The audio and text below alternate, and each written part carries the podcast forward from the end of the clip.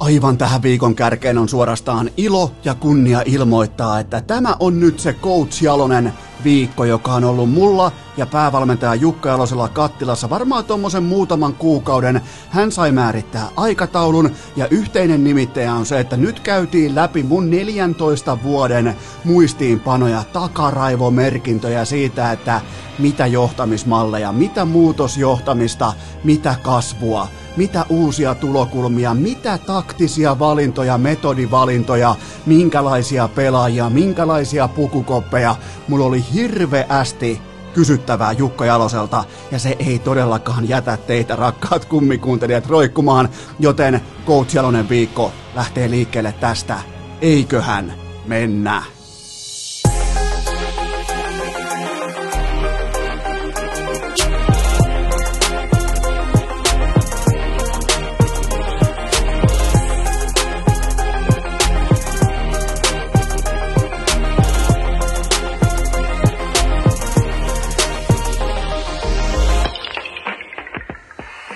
Tervetuloa te kaikki mitä rakkaat Rakkahimmat kummikuuntelijat, paitsi Petturi Rane, urheilukästin mukaan on sunnuntai. Ensimmäinen päivä marraskuuta ja ää, sen tietää, kun pönkkäjalka osuu tantereeseen ja se keihäs lähtee lentoon, niin vanhan legendaarisen Jukka Röngän sanoin sen tietää jo siinä irtoamisvaiheessa, että nyt se lentää pitkälle. Ja tää on hyvä viikko, mä takan teille. Tai siis mä jo tiedän, mitä on narulla, nyt ei tarvi hävetä, nyt ei tarvi pettyä, tää on hyvin harvinainen. Nyt mennään kuitenkin jaksoa numero 251 ja ekaa kertaa kenties voi olla varma urheilukästin viikkoa lähdettäessä, että Tämä ei mene vihkoon, tämä ei ole fiasko, tämä ei ole roskistulipalo. Miettikää, tässä pelataan ihan täysin talon rahoilla. Voi itse perseillä aivan miten huvittaa, koska Coach Jalonen nappaa koko tämän viikon reppu selkäänsä. Ja siinä alkaa olla jonkin verran tota CV-tyyppistä hartiaa, millä voi kantaa yhden piskuisen matalan budjetin podcastin täältä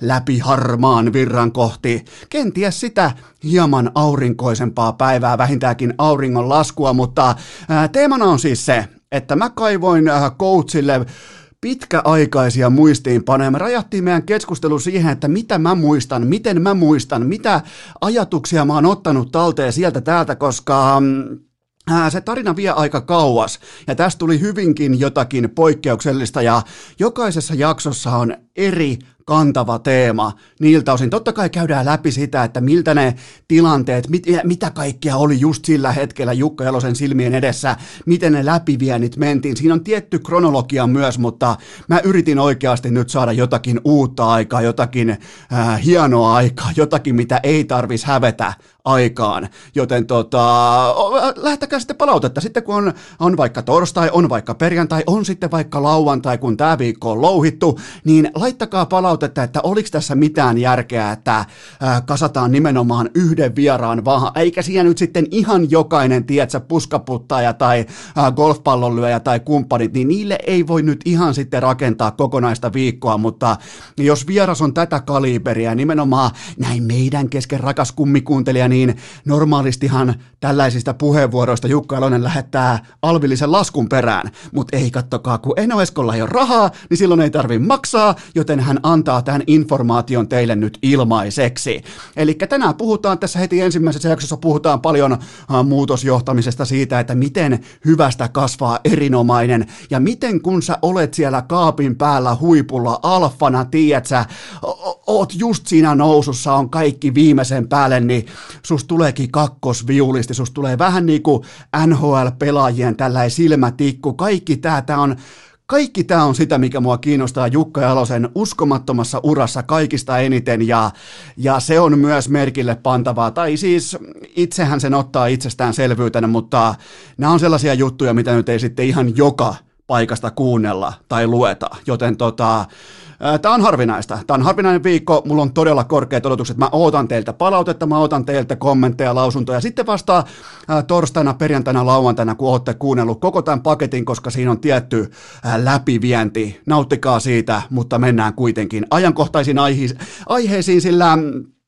meillä oli aikoinaan lamajan Heinolassa sellainen nyrkkisääntö Mutsilla ja Fajalla, lähinnä Fajalla, että kun ruokaa on tarjolla, se syödään. Jos isosisko on vaikka lähtenyt Mikkeliin opiskelemaan näin poispäin, mä oon vielä itse 15-vuotiaana, mä muutin 16-vuotiaana yksin asumaan, mutta jos vaikka olin 14-15-vuotias, niin fakta on se, että silloin kun on ruokaa, silloin syödään. Jos ei ole iso, isosisko enää kuvioissa, hän on opiskelemassa, niin silloin mulle saattaa jäädä vaikka joku jänispaistin pala enemmän. Ei siis missään nimessä ei nähty nälkää, mitään tällaista ei todellakaan, mutta silloin kun on ruokaa, ja tämä saattaa kuulostaa milleniaaleille tai nyky nykypäivän nuorisolle tai nykypäivän nuorille aikuisille vähän oudolta, että hetkinen, että tuossa on tuo jääkaappi, tuossa on voltti, tuossa on lähiravintola. Ei, ei, me, meillä ei ollut. Me, me, meillä ei todellakaan ollut.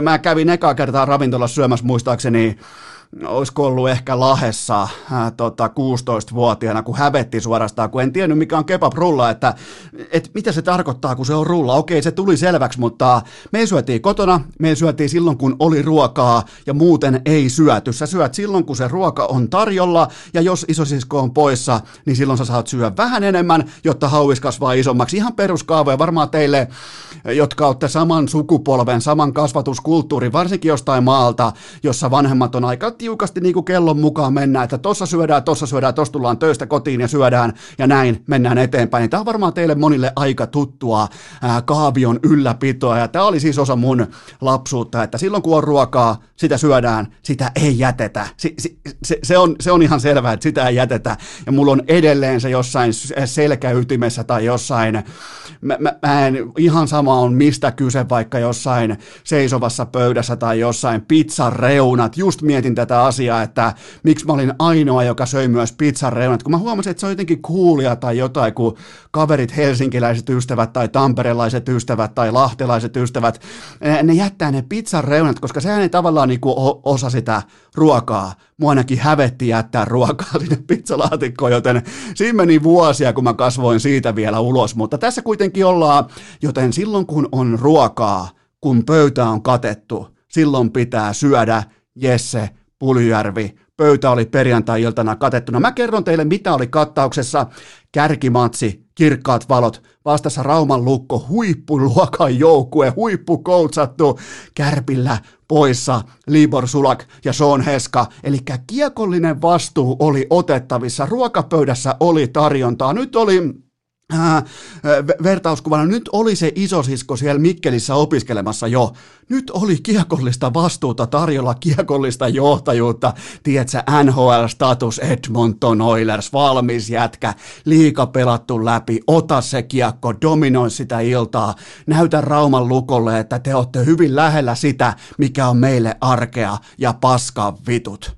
Ei mihinkään ei, ei yhtään mihinkään. Viimeisen kolmeen pelin Puljärvi 0 plus 0 ja lauantai-iltana vielä kruunuksi heti perään satakunnan kiertueen oikeastaan niin kuin toinen segmentti heti siihen kärkeen antaa Sille 1-0 maalin, niin voiko oikeasti tapahtua 22-vuotiaalle pelaajalle, kun ei ole sitä kukkoa enää, tiedätkö, se kukku ei ole vaatimassa, kun on vähän koronataukoa, on tehty se NHL-lappu, niin voiko oikeasti 22-vuotiaalla pelaajalla kadota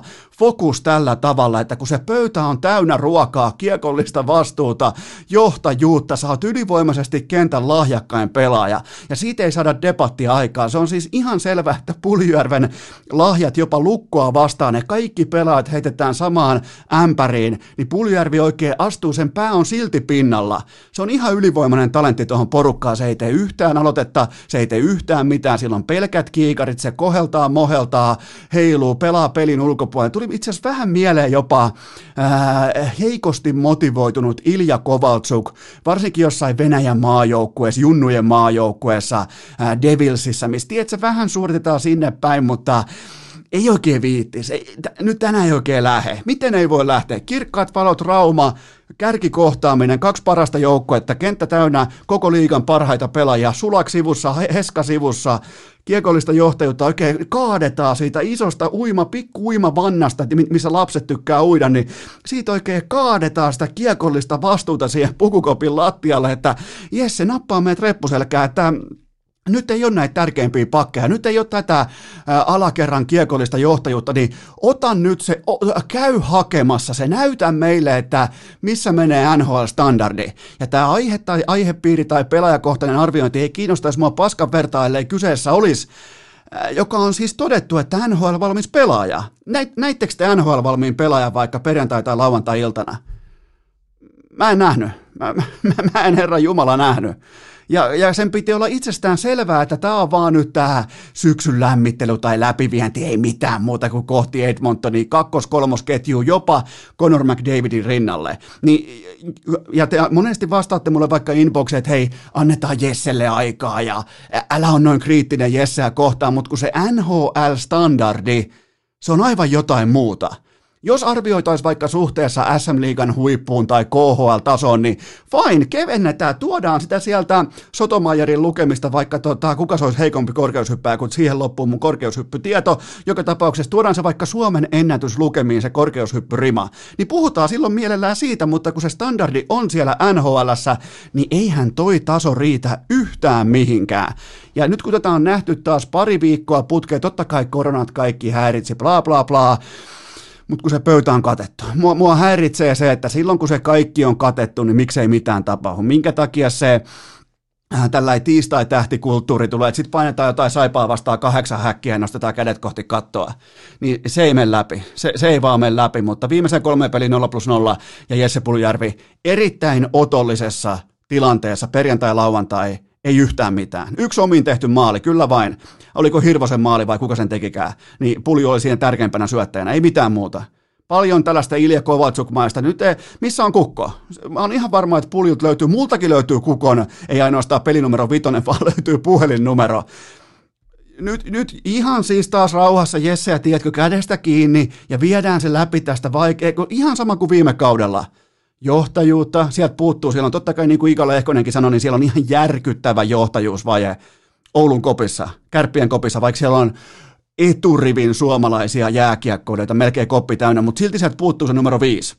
Se, joka jyrähtää, se, joka murahtaa siellä nurkassa, se tekee niitä sen omia rituaaleja, kaataa vettä päälle ja aaturäty pelkää, pelkää vieressä. Se on niin kauan muuten pelkä saatu räty, että nyt vasta pääsi pelinsä kanssa pinnalle.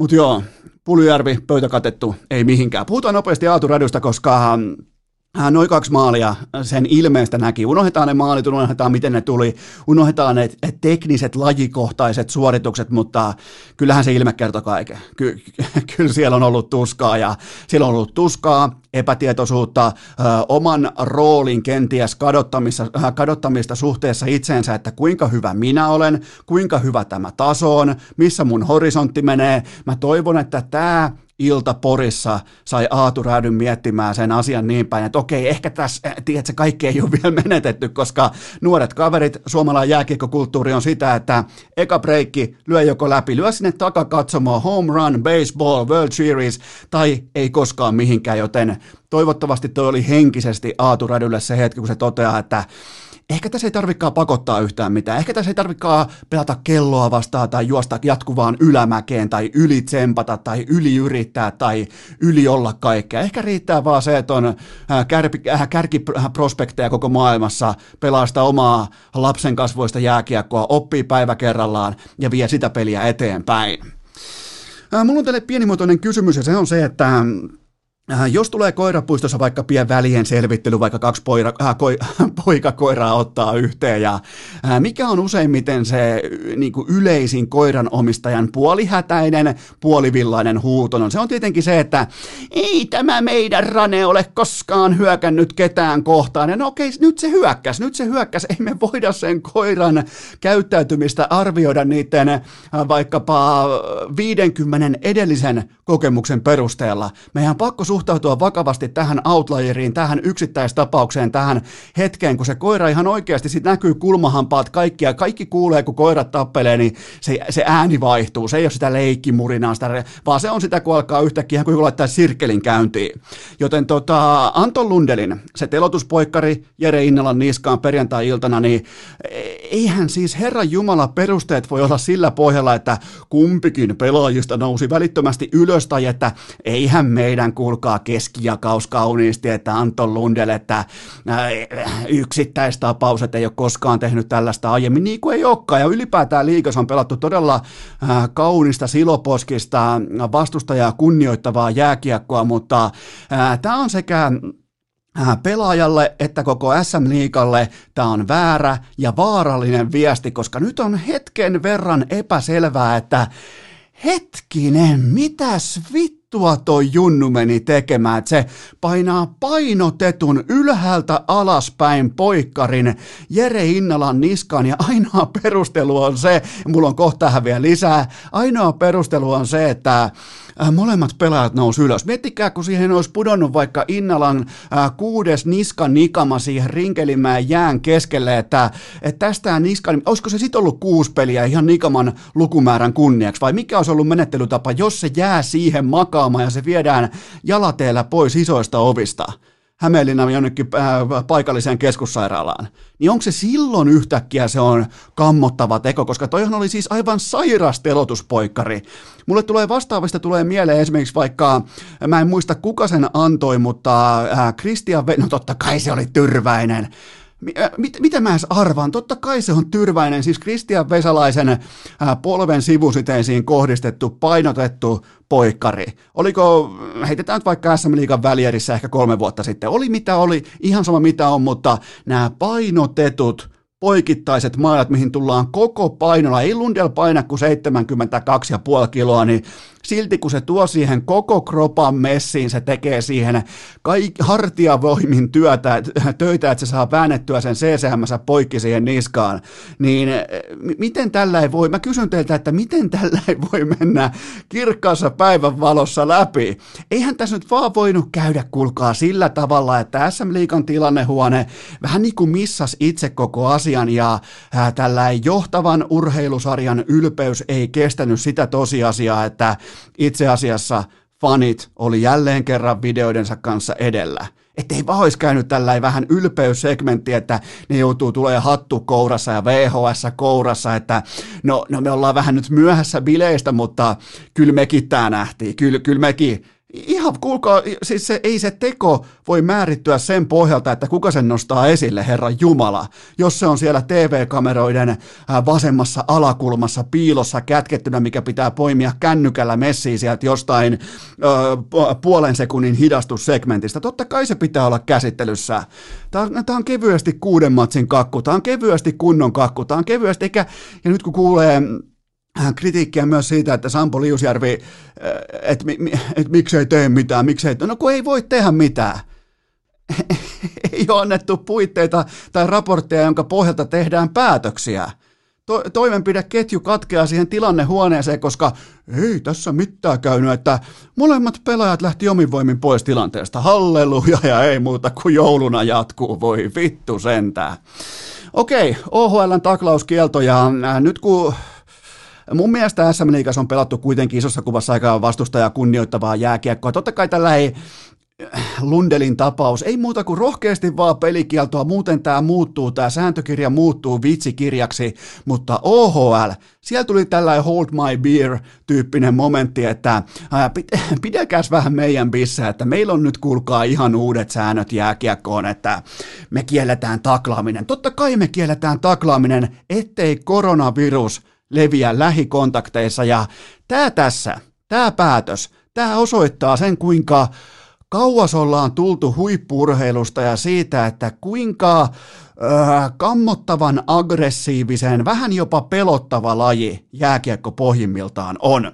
Ja tästä tullaan nimenomaan siihen, että tämä päätös, mikä yrittää suojella pelaajia, coacheja, pelaajien perheitä, nimenomaan tartunta, äh, tartuntaketju sekä altistuminen kerralla, joo, kaunis ajatus, kun sen pakkaa vakuumiin, mutta itse asiassa tämä päätös on äärimmäisen vaarallinen noiden penskojen kannalta. Nyt ne elää hetken verran siinä pomppulinnassa tai pumpulissa, että ei tässä ole mitään hätää. Ei muuta kuin, tiedätkö, tuosta vähän selän takaa jättösyöttöä bulgaarialaista, ehkä joku jalkamiina keskialueella. Ja sit kun ne nousee, tiedätkö, OHL jälkeen seuraavalle tasolle, se taso voi olla vaikka NHL, niin sieltä tulee vastapalloa sitten, sieltä tulee se satakilonen pakki siihen vastapalloon, joka ei edes mitenkään metsästä sitä tilannetta, se ei hae sitä tilannetta, vaan se tulee siihen, koska nämä OHL-pojat on opetettu siihen, että eihän tässä ole mitään hätää, että äh, tämähän on aika hauska laji tämä jääkiekko. Tämä on sellainen, missä voisi jopa Seppäsen Eskotkin pärjätä. Tämä, tämän, tämän tyyppinen jääkiekko, jossa ei tarvi olla pelkoelementtiä mukana. Se on yksi tärkeimmistä elementeistä. Halusit tai et, se on jääkiekkoa, se pelkoelementti. Ja se viedään pois sen verukkeella, ei, miettikää, siellä treidataan viikon nuha, vaihetaan siihen, että pelaajia voi hyvä, ettei halvaantua sinne yhtäkkiä sitten vuoden päästä, kun unohdetaan vähän, että mistä lajista on kyse.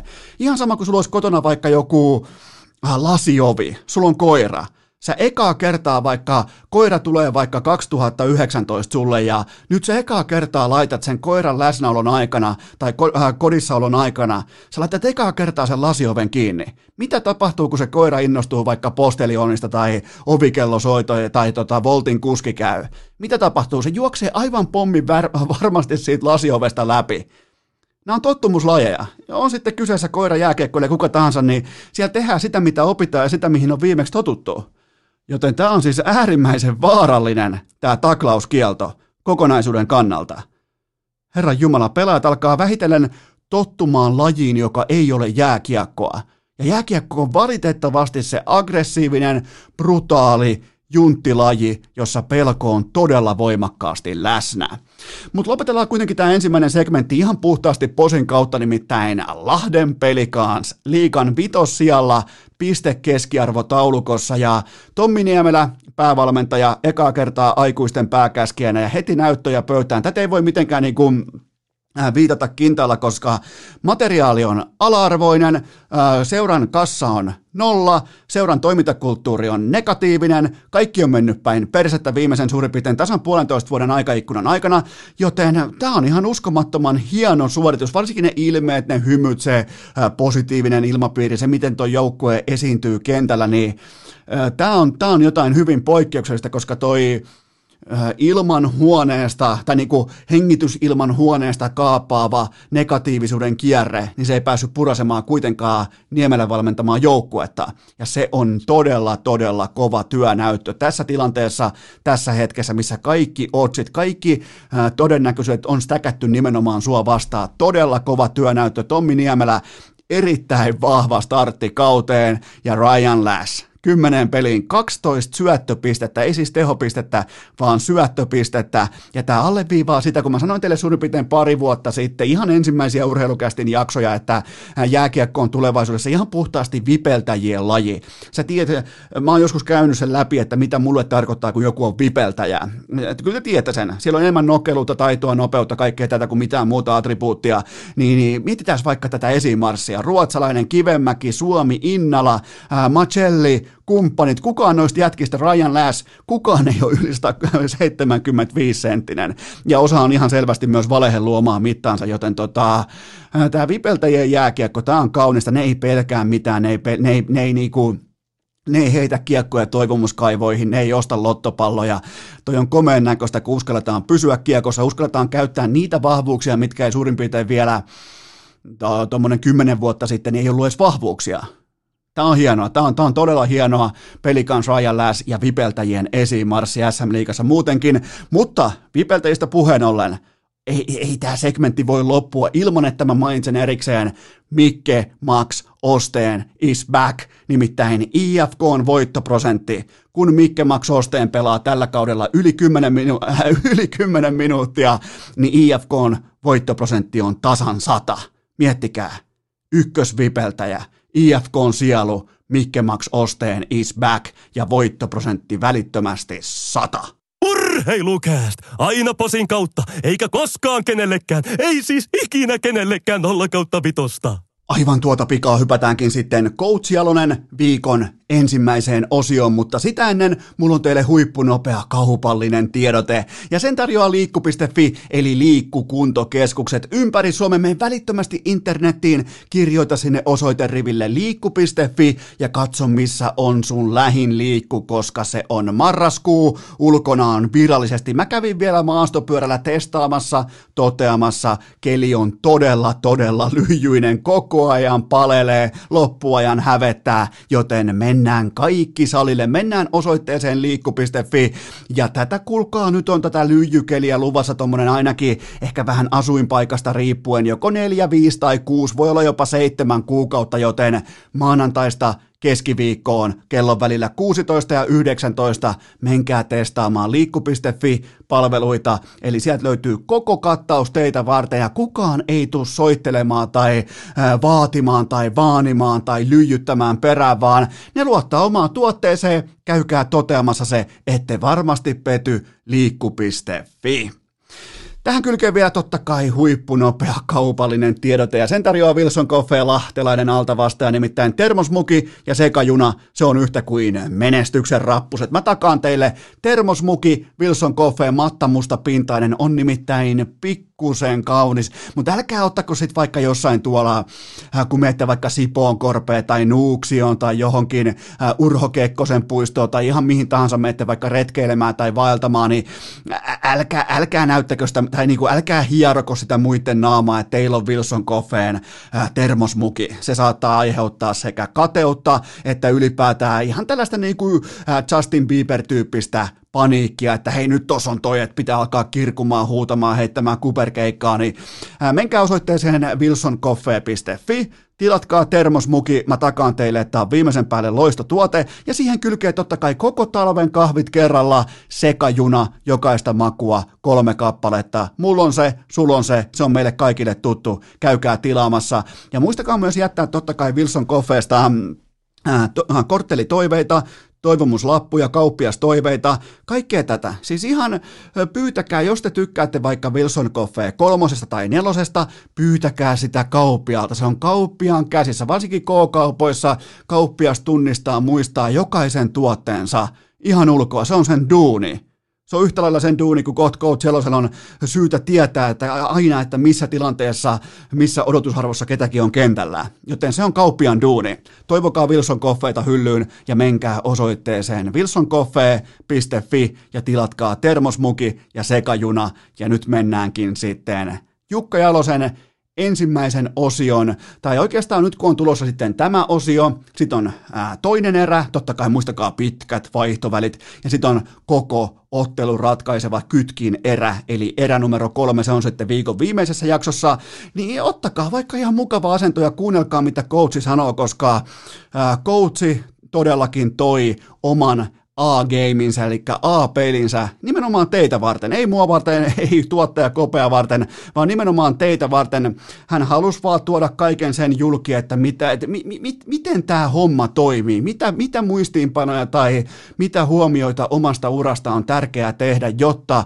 pääsee rappunen kerrallaan eteenpäin, ylöspäin, kohti menestystä, tulee takapakkia, kaikki tämä oppimis, oppimisprosessi, muutosvalmennus, itsensä muuttaminen, kaikki tämä reagointi, adjustointi, mukautuminen, joten nauttikaa, alkaa ensimmäinen osio Coach Jalonen viikon vierailuista, joten totta kai vieraana Jukka Jalonen. Vieras pelimatka, lämmin bussin penkki, eväs rasia vilisevä maisema ja kuulokkeissa urheilukääst. On aika toivottaa tervetulleeksi urheilukästin seuraava vieras. Ja hän on nyt sitä kaliberia, että ihan tuskin tarvii hirveästi esitellä, mutta esitellään kuitenkin, koska tämä tässä, mikä nyt oikeastaan alkaa tällä sekunnilla, on niin sanottu Coach Jalonen viikko. Eli kaksi aikuisten MM-kultaa, yksi junnujen MM-kulta, HPKssa mestaruus 2006, jääkiekkoleijona numero 210, mutta ennen kaikkea joka ikinen kerta, kun Coach Jalonen lentää himaan takaisin Slovakiasta, hän tekee sen hävittäjä saattuessa, joten Jukka Jalonen, tervetuloa urheilukästiin. Kiitos, kiitos. Tämä on ollut meillä jonkin verran kattilassa tämä tota, vierailu ja sille ollaan ylipäätään niin kuin pohdittu, että mikä olisi täydellinen aika ja mikä olisi se täydellinen konsepti. Niin kyllähän tällainen niin trilogia-tyyppinen uh, urarakenne kautta keskustelu, niin, niin tämä on varmaan sullekin ehkä se optimi. No joo, kyllä tämä kuulostaa ihan hyvältä, että olet se asiaa, asiaa miettinyt, että mulle käy ihan mainiosti vähän kertailla itsekin vähän vanhoja, vanhoja juttuja. Kertaa sanoo opintoja äiti. Se on nimenomaan tässä kohti. Se on sekä äiti että isä. Mutta mikä on tällä hetkellä? Mitä Coach Jeloselle kuuluu?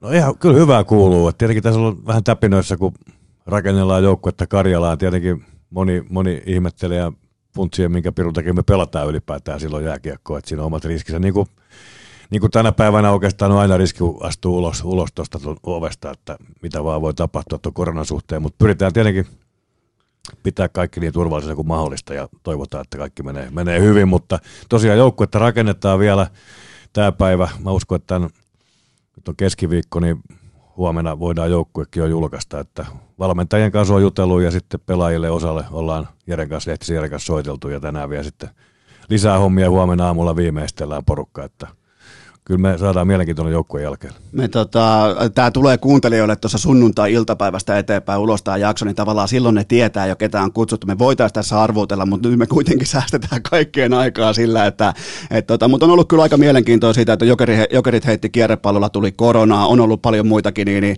ainakin nyt voi sanoa, että päävalmentajalle hyvin, hyvin erikoiset olosuhteet. No ilman muuta joo, että kyllä tämä, tämä jopa tämä, tämä, niin tämä valintaprosessi on, on monen kertaan muuttunut. Et tietenkin toi viime kevät, kevät kisat jäi pelaamatta ja leiritykset jäi leirittämättä ja nyt sitten tämäkin valmistautunut minä on ollut pikkusen erilaista, että yleensä tässä on ollut liikas vähän, vähän, liikasta vähän vähemmän pelaajia tässä joukkueessa ja enemmän sitten muualta Euroopasta ja KHL. Nyt menee vähän päinvastoin, että joukkue tulee käytännössä kokonaan liikasta. Miten sä oot seurannut ylipäätään tämän korona-ajan vaikkapa jääkiekko-uutisia ja Jypin coachilomautukset, Saipassa YT? Oikeastaan ei vielä tähän saakka ehkä ihan ymmärrettävästi yhtään positiivista uutista, ellei oteta lukuun näitä sitten tartuntoja, niin mikä on päävalmentajan näkemys siihen, että missä nyt mennään? No kyllähän se on pakko myöntää, kun tässä kovassa paikassa ollaan, ja varsinkin liikaseurat tällä hetkellä, että ymmärrettävistä syistä katsojat ei varmaan osaa ainakaan uskalla, uskalla mennä halleihin. Ja, ja tota, hienoa on ollut kuitenkin se, että tietenkin pelejä aika paljon on jo pelattu ja sieltä ei ole mitään tartuntoja tullut, että se on niin kuin hyvä juttu, että todennäköisesti se on kohtuullisen turvallista, mutta jokainen se tietenkin itse tykönänsä päättää, että meneekö katsoa pelejä livenä vai katsoako telkkarista vai katsomatta, mutta, mutta totta kai on nämä kohtalon aikoja kysymyksiä liikaseurojen niin kuin jatkon, jatkonkin kannalta, että sen takia näitä lomautus, niin kuin uutisekin kuullaan, kuullaan ja kuullaan ehkä jatkossakin, että toivottavasti ei kuitenkaan kovin paljon, että, että kyllä tässä vahva toive on, on se, että, että jotenkin tämä jääkiekkokausi saataisiin vedettyä loppuun asti, että liika pystyttäisiin pelaamaan ja totta kai meidänkin perspektiivistä tosiaan jos MM-kisa pystyttäisiin pelaamaan keväällä sitten aikanaan, mutta sinne on pitkä aika ja tässä omakin uran aikana oppinut sen, että – ei kannata ihan hirveästi uhrata energiaa niihin asioihin, mihin ei itse oikeasti voi vaikuttaa ja eikä kansi mennä niin kuin asioiden edelle. Että ei tämä nyt ihan niin kuin askelia päivä kerrallaan niin kuin elämistä ole, mutta liian pitkälle ei katsi funtsia. Kyllä tässä niin kuin tällä hetkellä munkin fokus on täysin ihan tuossa joukkueen rakentamisessa ja sitten siinä, miten tuo ensi viikko saadaan hyvin pyöräytettyä käyntiin ja, ja tavallaan niin kuin viimeistelty. Niitä on pitkälti myös kyse ihan perspektiivistä ja siitä, että mitä kaikkea tämä nykyhetki sekä tarjoaa että haastaa, mutta onhan tässä myös sitten totta kai aikamoinen kasvun paikka, että ainakin oppii operoimaan erittäin ääriolosuhteissa suhteessa siihen, mitä tapahtuu yhteiskunnassa, mitä tapahtuu terveystilanteen tiimoilta ja näin, niin, niin tämä on, tämä on varmaan kasvattava, jos mietitään, niin kuin, ihan jos pitää kaivaa yksi niin kuin, positiivinen seikka, niin tämä ainakin kasvattaa suomalaista jääkiekkoa. No kyllä mä uskon, että kasvattaa suomalaista jääkiekkoa ja, ja ehkä talouselämääkin ja, ja, ja meitä ihmisiä ylipäätään, että, että opitaan sitten arvostaa sitä, että ollaan terveitä ja on työpaikka mahdollisesti ja, ja viihdytään sillä työpaikalla ja – saada jotain aikaiseksi, niin, niin ja kyllä tässä tänä päivänä mäkin saa kuitenkin vielä valmentaa ja pelaajat saa pelata pääosin, niin, niin tavallaan se voi kääntää semmoiseksi, että onhan tämä hienoa homma, että, että sit sitä välillä pitää vain niin itsestäänselvyytenä, mutta nyt on huomattu, että mikään ei ole itsestäänselvää enää, että, että sen takia niin pitää ottaa ilo irti joka hetkestä. Öö, mikä on sun näkemys siihen, että sä oot intohimoinen urheiluihminen muutenkin, niin miltä urheilu vaikuttaa sun mielestä ilman yleisöä? Kuinka tärkeä osa yleisö on sitä öö, viihdekokemusta, sitä mitä säkin, sulla on paljon eri lajeja, totta kai sitten tärkeimpänä jääkiekko, niin miltä se näyttäytyy sun silmiin? No kyllähän yleisö on erittäin tärkeä osa, osa joukkueurheilua, ei sitä mihinkään pääse, taikka yksilöurheilua, että se on kyllä mä uskon, että urheilijat saa lähtökohtaisesti enemmän itsestänsä irti, kun siellä on katsojia paikan päällä ja nauttii sitten tekemisestä enemmän.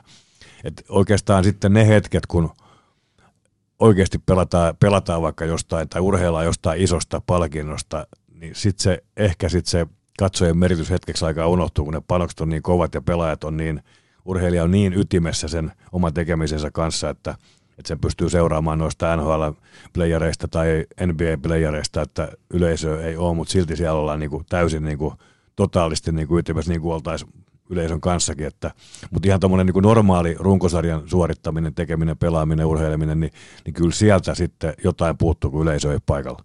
Mikä sun kanta tai lähtökohta on? Siinä nyt on paljon keskustelua siitä, että mitä tämä korona tulee tekemään vaikkapa nyt suljetulle SM Liikalle. Niin mikä on sun kanta siihen keskusteluun, jos haluat ottaa siihen kantaa? No todella, todella vaikea, vaikea kysymys ja niin kuin, enkä mä osaa välttämättä edes vastatakaan, että mitä se tulee tekemään sitten niin kuin liikalle, että, että onhan siinä uhkatekijöitä, että joku tai jotkut seurat ei, ei tästä selviydy taloudellisesti ja joutuu, joutuu niin luopuun, luopuun leikistä niin sanotusti, että, mutta mä uskon, että, että kyllä siellä kukin seura ja sitten koko liikayhteisö tekee kaikkea, että näin ei pääsisi käymään, että, että kaikki, kaikilla on niin kuin tavallaan kaikki pelissä, että – pelaajat on valmiina tulee, valmiita tulee varmasti vastaan niin kuin omissa palkoissaan, ja, jotta saavat pelaa sitä lajia, mitä rakastaa ja tehdä sitä, mitä, mistä oikeasti tykkää. Että, että kaikki ymmärtää, että nyt ollaan niin kuin oikeasti vähän selkäseinää vasten, että se ei voi niin kuin pelkästään itse, itse kukaan ajatella, vaan, vaan sitä yhteisöä ja yhteisöllisyyttä. Että mä toivon, että se tavallaan se, tässä opittaisiin niin tekee vielä paremmin vähän yhteistyötä sen kokonaisuuden edun kannalta. Ja, ja totta kai toivon, että niin liiton ja liigankin suhteet – niin kuin säilyy hyvinä ja jopa paranee, että nämä ei ole helppoja aikoja meidän kannalta, että, että me tiedetään se liiton, liiton niin kuin, tavallaan tästä kulmasta, että ei liikaa ole helppo antaa pelaajia meidän, meidän turnaukseen tai turnauksiin, koska siellä on aina se riski, että pelaajia sairastuu, ja jos pelaajia sairastuu, niin pelejä ei pelata, niin, niin tämä ei ole kovinkaan, kovinkaan helppoa, ja toisaalta tämä liittokin tarvii, tarvii sitten niin kuin rahaa tämän toiminnan pyörittämiseen, ei pelkästään maajoukkojen toiminnan pyörittämiseen, vaan koko, valtakunnallisesti koko koko puulaakin pyörittämiseen ja koulutukseen ja kaiken näköisiin asioihin, että tämä ei ihan niin yksinkertaisesti ole kuin mitä moni ehkä luulee. Ja siihen tullaan taas sitten siihen, kuinka hyvä, hyvä asema tai hyvä tilanne jääkiekkoliitolla on siinä, että siinä on jonkin verran kuitenkin puskuria versus liikaporukat. Siellä ei ihan hirveästi sitä ole, mutta hypätään kuitenkin pienen lämmittely, muutaman lämmittelykysymyksen. Nyt ollaan vähän niin kuin leikattu näitä mm, ajankohtaisia puinteja auki, mutta mulla on muutama ihan pienimuotoinen lämmittelykysymys. Nämä on tällä urheilukästin klassikko-osio, eli nämä on, näissä pitää vähän tietää, ottaa ylänappia auki ja vähän löysätä krakaa, koska tota, sullakin on siinä leijonien valmennuspuku päällä, niin nyt voidaan vähän ottaa kevyemmin. Kato, kun, kato, kun kuuntelijat ei koskaan tiedä, mitä täällä on oikeasti päällä, niin, niin tota, niitä voi vähän siinä mielessä johdattaa harhaan, mutta ensimmäinen lämmittelykysymys on se, koska mä muistan nähneeni tämän asian sulla monesti käytössä, niin vieläkö Coach Jalonen luottaa uskollisesti tekstitvn tulosseurantaan? Onko vieläkin kännykällä nimenomaan tekstitv ja sieltä vaikka liikatulokset ja katsot, että aha joo joo, saipa johtaa KKta? No nyt on kyllä siis sanottava, että ei, ei kyllä enää, ei ole enää käytös oikeastaan, että to, siis todella, todella vähän. Mä, olisiko ollut pari viikkoa sitten, mä katsoin, että onko tekstitv vielä olemassa, että ei tule katsottua telkkarista eikä kyllä kännykästäkään, että kyllä vähän niin kuin muilla, muilla kanavilla tulee enemmän vierailtua ja seurattua, että, että live, mikä tämä on tämä live, tiedät mikä tämä on tämä? Live-tulokset, Live-tulokset, niin sehän on niinku paras, paras kaikista. Että sitä tulee seurata, jos haluaa niin kuin nähdä, että mitä maailmalla tapahtuu missäkin eli, lajissa. Eli tässä on tapahtunut ihan selvä, selvä niin kuin viiden vuoden tällainen tekninen kehitysharppaus. Seuraava lämmittelykysymys. Ja nyt ei varmaan tarvi sen kummosemmin kohdentaa, että mitä kättelyä nyt oikein haetaan sun urahistoriasta, mutta 2011 se kättely. Oot ehkä nähnyt, sä tiedät, sä käyt internetissä katsomassa paljon asioita, sä tiedät sen kättelyn siellä vaihtoaitiossa, niin aina pitää löytää syyllinen. Kumman vika se oli sun vai Harri Hakkaraisen, että se lähti väärälle tielle?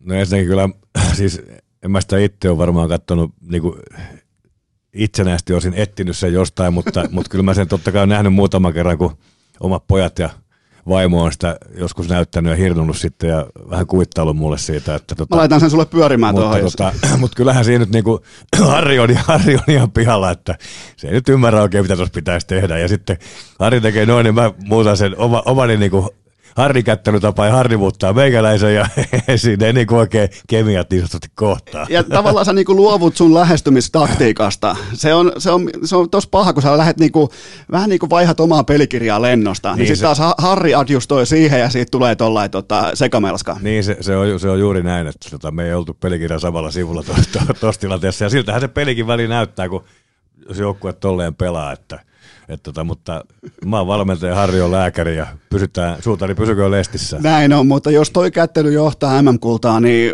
jos se on se hintalappu, se meemi tai se nettikuva tai nettivideo, niin mun mielestä aika hyvä hintalappu. Joo, ehdottomasti, että kyllähän kansa pitää saada, saada muitakin hupeja kuin pelkästään siellä kentällä. Okei, sitten on pakollinen tanssikysymys. Mitä ajattelit sillä sekunnilla, kun Anssi Salmela kutsui Tarja Halosen, presidentti Tarja Hel- äh, Halosen tanssiin koko Suomen silmien edessä keväällä 2011? Se oli kuitenkin aika, se oli nohevaa vientiä Tampereen tai jopa Nokian pojalta. No joo, kyllä mä, tota, jos joltain tuommoisen kysymyksen voisi niin kuin odottaa tulevan, niin se on nimenomaan Salmela, mutta kyllä mä ajattelin, että sitten jälkeenpäin, että ehkä se kuitenkin olisi voinut jättää, jättää tekemättä, mutta, mutta ei tehtyä tekemättömäksi saa, ja eikä siinä siis varmaan tuossa tilanteessa mitään ongelmaa sinänsä ollut, ja, ja rouva presidentti otti sen ihan tyylikkäästi vastaan, että, mutta tota, mutta sanotaanko nämä tanssi oli varmaan aika hyvässä flow siinä ja, ja sanon niin kuin ajatteli. Niin ja joskus on pakko tanssia. Se, Kyllä. Se, se on vakaru fakta, että joskus se tilanne tulee meille kaikille eteen. Ja viimeinen lämmittelykysymys ja Mä oon sun kanssa, mä tavattiin ekan kerran ehkä joku 14-13 vuotta sitten, mä olin urheilulehdessä ja tota, sekä jatkoessa että urheilulehdessä. Ja sä olit totta kai silloin HPK päävalmentaja. Ja silloin kävi hyvin selväksi se, että sulla on todella kova luotto ja usko kevään pelaajiin, kevään pelaajien jatkumo kohti kevään MM-kisoja. Siinä on ihan selkeä tällainen niin kuin valmennuksellinen tulokulma, niin mä oon laittanut sun eteen paperilapun siihen, sun, siinä lukee, että älä käännä heti, mutta nyt sä voit kääntää sen lapun ja Voitko lukea sen vihreän osion siitä lapusta? Mitä siellä lukee? Voitko käydä vaikka läpi ottelumäärän ja tehot? Joo, tässä vihreässä kohdassa lukee tota, playoffs, kaksi ottelua, kaksi maalia, viisi syöttöä, seitsemän tehopistettä, kaksi jäähyä. Tämmöinen, mutta Aika, jätä siihen vaan, jätä siihen vaan. Okei, okay. okay, miten tuollaisilla tehoilla, kun tullaan tuollaisilla murskatehoilla, no ei välttämättä ole ihan kuranttia tietoa, mutta olisiko tuossa kuitenkin vielä sauma vaikka ensi kevään leijoni, koska ne on mun tilastot vuodelta 2006 Heinolan kiekon paidasta, niin onko tuossa kuitenkin niinku kevään pelaajan profiili nyt sun edessä? No onhan se pakko myöntää, että tota, no mä katselen tota, tota, tavallaan tota, siellä on tuo runkosarjan tilastointi tuossa vasemmalla puolella, siellä on piste per peli, mikä sekin on ihan hyvä Suomisarja, mutta sitten tässä on kuitenkin, toihan on ihan, jos matematiikka, se on yli kolme pistettä per peli, niin, niin kyllä siinä sulla on ollut joku aivopiaru tapahtunut silloin parissa, parissa matsissa tuossa playareissa, mutta kukaan muu ei ole vissiin kovin hyvin pelannut, koska tota, te olette varmaankin pudonnut sitten jatkosta. Ei, kun me noustiin. Siis Aha, nostettiin, okay, nostettiin okay. tota... Niin kvalifikeissu, niin tuossa on joo. Kyllä, kyllä, kyllä, kyllä, nostettiin, nostettiin Heki Suomisarjasta mestikseen ja no niin, kepitettiin no niin. nimenomaan Hermes ja oliko Titaanit siinä matkalla. Ja mulla oli siis ihan kerran elämässä lentokeli niin kuin tyyppinen. Oli syytäkin sen jälkeen pätkiä solisluu, koska meni vähän liian hyvin ja menin sen jälkeen sitten yliopistoon ja oikeisiin töihin. Et tota, no niin. se oli niin kuin tällainen. Mutta mut kuten nyt on coach Jelonen sanonut, että et niin kuin, äh, Eno Eskola, Esko Seppäsellä olisi ehkä chanssiä sitten kuitenkin vielä vielä ensi kevään leijoniin? No tuosta on kyllä niin kauan aikaa, kun sä oot ton kaksi hyvää peliä saman viikon aikana pelannut, että ei, ihan, ei toi Toi ihan ei toi CV vielä riitä kuitenkaan. No okei, okay, mennään kuitenkin tähän itse asiaan ja ensimmäisen Coach Jalonen viikon avausjakso ja tähän, äh, mä oon nyt nyt rakentaa mahdollisimman fiksua läpivientiä tähän viikkoon. Tämä on mulle tärkeä viikko, tämä on meille kaikille kuuntelijoille, kaikille urheilukästin kummikuuntelijoille erittäin oleellinen viikko ja aletaan piirtää aikajanaa tuolta, kun mä aloin syystä tai toisesta aloin seurata HPKta. Mun piti oikein pohtia viime yönä, että miksi mä aloin seurata HPKta joskus 2000 2001-2002 ja syy oli se, että silloin muuten sattui ja tapahtui ja hyökättiin, se oli dynaamista, viihdyttäviä pelaajia, yksilötaitoa, kaikkea tätä, mutta silti se joukkue lopulta oli pronssinen. Mä haluan puhua siitä prosessista, että miten tehdään hyvästä stabiilista joukkueesta, erinomainen ja mestari. Niin mitä muistat tuosta ajasta ja mikä se kasvu oli sieltä pronssimitalleista, viihteestä, dynaamisuudesta, hyökkäyssuunnan, jopa niin kuin näytöstyyppisestä jääkiekosta sitten sinne voittamiseen 2006, mihin se kulminoituu aivan mahtavalla jääkiekolla playareissa. Niin kerro mulle siitä prosessista, koska se kiinnostaa mua tosi paljon, että hyvän ja erinomaisen ero niin kyllä me silloin lähdettiin 2001, totta kai me pyrittiin niin rakentaa joukkueesta semmoinen dynaaminen, että, että silloin kun me oli kiekko, me hyökättiin rohkeasti ja silloin kun meillä ei ollut kiekkoa, me puolustettiin niin kuin aktiivisesti ja fiksusti, mutta, mutta kyllä se varmasti meni niin kuin siihen enemmän, että me hyökättiin rohkeasti ja oltiin todella dynaamisia niin kuin hyökkäyssuunta ja hyviä siinä. Ja ehkä siinä sitten jäi, jäi huomioimatta niin kuin puolustamiseen liittyviä asioita joitain, miten maalivahtiikin autetaan. Meillä ei ehkä ihan, niin kuin, maalivahtipeli ei ollut ehkä ihan, niin kuin, ihan huippuluokkaa silloin. Se oli varmasti hyvää, mutta toisaalta taas ei voi syyttää maalivahtia, me ei välttämättä ihan niin hyvin ymmärretty esimerkiksi sitä, miten omaa maaliedustajasta keskustaa omalla alueella puolustetaan, että se ei ollut meillä niin kuin ihan ykkösprioriteettina. Aika vahvasti me kyllä treeneissäkin panostettiin hyökkäyspelaamiseen ja tehokkuuteen ja totta kai se näkyy meidän pelaamisessa, että mä muistan muuten semmoisen yksityiskohdan, että, että ensimmäinen peli mulla niin kuin HPK-valmentajana oli 2001, oli jopa ihan heinäkuun loppu, mentiin Espoo Areenalle pelaamaan ja treenipeli Espoo Plussiin vastaan ja eka erän jälkeen, en muista paljon peli oli, johdettiinko 3-0, mutta laukaukset oli 17-1 meille ja oltiin Lehkosen Timpan kanssa vähän kaduttiin toisiamme, että mitä täällä oikein tapahtuu, että, että onko ihan, onks, onks noi ihan jumissa ja me ollaan vedetty, niin kuin, että meillä on lentokeli, että ei kerkeä niin kuin kissaa sanoa, että siinä me jotenkin vaan huomattiin, että, että meillä on asiat aika hyvällä, hyvällä mallilla tällä hetkellä, hyvässä jamassa, että, ja siitä sitten jatkettiin eteenpäin ja, ja pääosin pystyttiin pelaamaan kyllä vauhdikasta, vauhdikasta hokia, mutta jos, jos tuo kysymys oli aika, aika niin kuin laaja, että miten sitten siinä sitten prosessi eteni, niin kyllä se sitten eteni sillä lailla, että, että koska kuitenkin me jäätiin sitten pronssiotteluihin ja niitä syytähän voisi analysoida moneen, moneen kertaan, että miksi jotain joukkuetta vastaa 2000 niin kuin kaksi keväällä ja kolme keväällä, jolloin meillä ehkä oli kuitenkin niin kuin se mun kuuden vuoden jakson aikana, niin kuin ajatellaan yksilötason, niin parhaat joukkueet, niin siltikään me ei ihan päästy finaaleihin. Totta kai oltiin lähellä, Jokerit ja, ja tuota, Tappara oli vastassa ja mun mielestä molemmat voitti sitten mestaruuden, kun me hävittiin heille, heille välierissä – mutta sitten kyllä me alettiin oivaltaa, että se voittaminen vaatii, vaatii vielä muutakin kuin pelkästään, tai ei pelkästään, mutta että, että se hyökkäys korostuu, hyökkääminen vähän liikaa, että, ja pyrittiin sitten panostaa jatkossa enemmän myös puolustamiseen ja sen opettelemiseen ja semmoiseen niin kuin tasapainoisempaan pelaamiseen ja sitä kautta mä uskon, että sitten 2006 saatiin asiat loksalittua kohdalleen ja oltiin niin kuin erittäin hyvä joukkue molempiin suuntiin. Että, että se, semmoinen muutos varmaan siinä pikkuhiljaa tapahtui, koska me haluttiin oikeasti, oikeasti voittaa.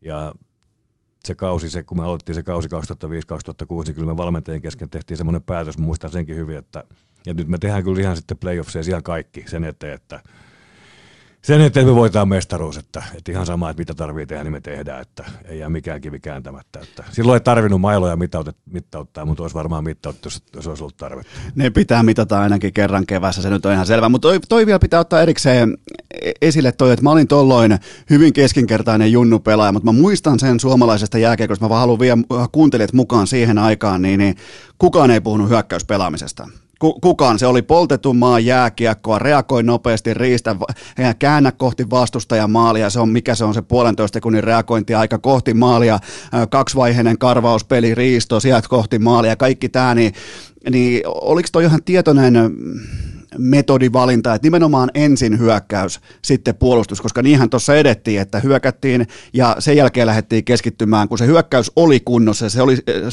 tilastollisesti se oli erittäin hyvässä kunnossa, niin sen jälkeen lähdettiin panostaa siihen puolustamiseen, mikä johti myös sitten 2006 äärimmäisen fantastiseen maalivahtipeliin.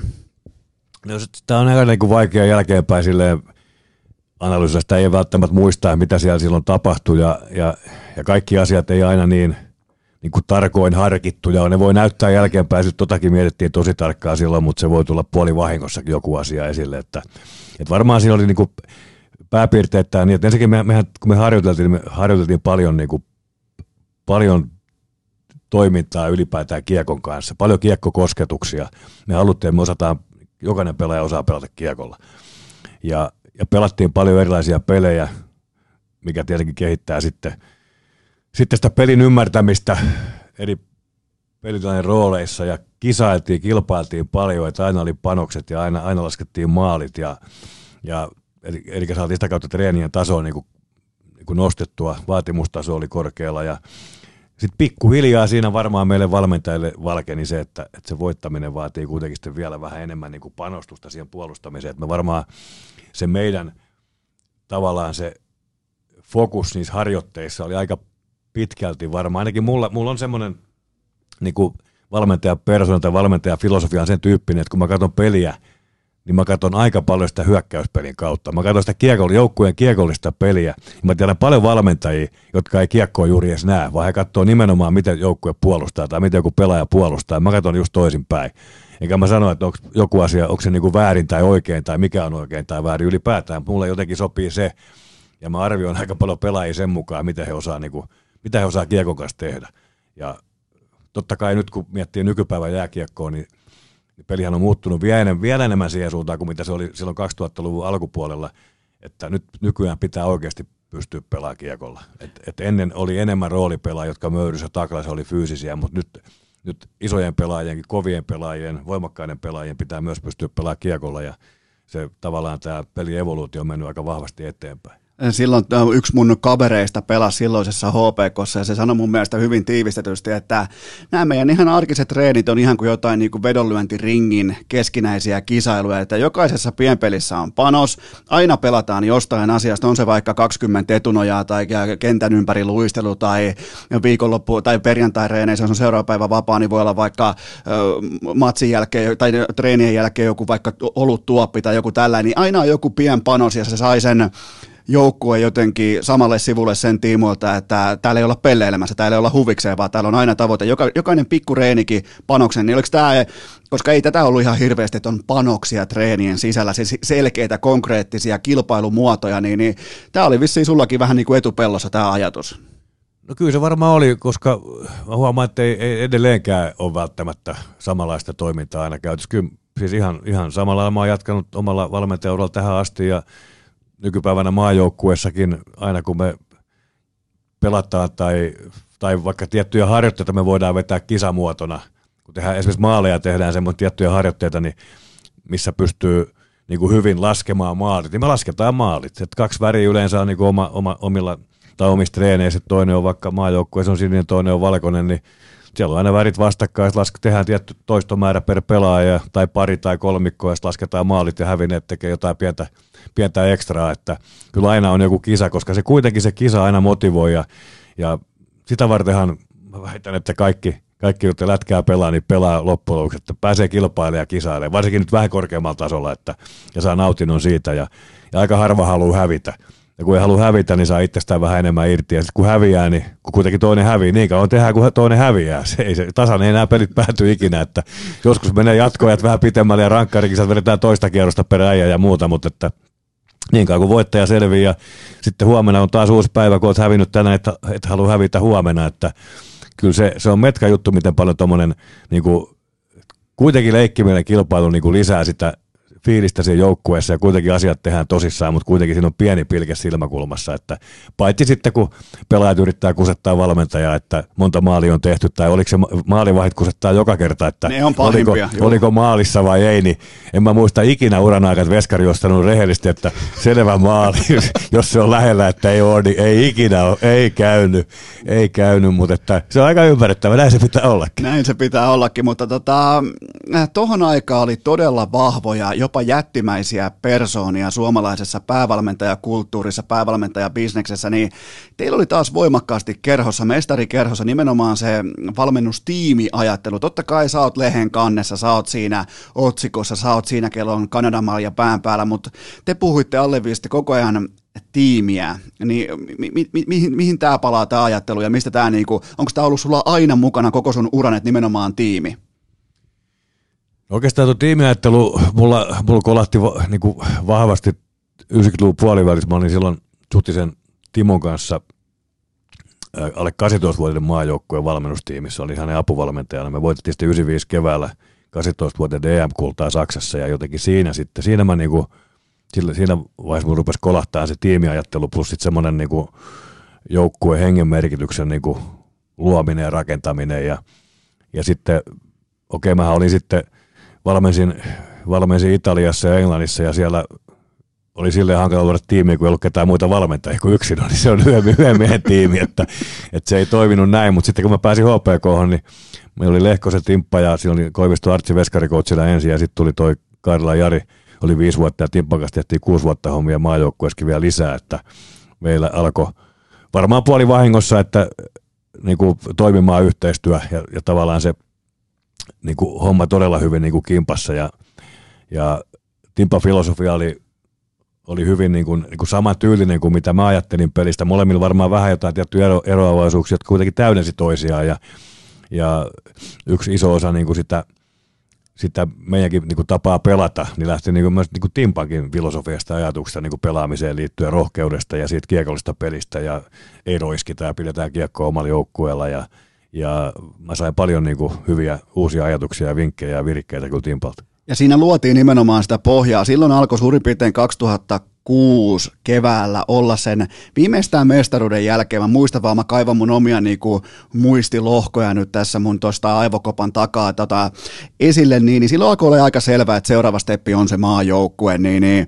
Ja 2006-2007, kun puhutaan, niin silloinhan oli todella paljon nimenomaan tätä korkean profiilin tunkua maajoukkueen. Se oli todella, todella, äh, todella kovia legendaarisia valmentajia nimiä ja, ja toi tiimiajattelu oli siinä mielessä aika mielenkiintoi äh, pohjamuuri tälle kaikelle, koska sen jälkeen hypättiin sitten kakkoskoutsiksi, hypättiin hyvin erilaiseen tiimiin, tiimiin, josta puhuttiin Suomessa varmaan enemmän kuin mistään valmentajapäätöksestä ikinä, niin tota, haluan aloittaa siitä, että kuka oli sulle se, mä osaan arvata kyllä vastauksen, mutta kuka oli sulle se sellainen niin sanottu kuninkaan tekijä tai sellainen, joka sut niinku väänsi sinne, tiedätkö, kuka hakkaa sun puolesta pöytään niissä tärkeissä kokouksissa, että toi on mun valinta, ton mä haluan mukaan. Ja kuka, kuka oli, oliko, oliko se sitten vaan ihan puhtaasti Kalerva Kummola, joka päätti, että Jukka Helonen on meidän tulevaisuus?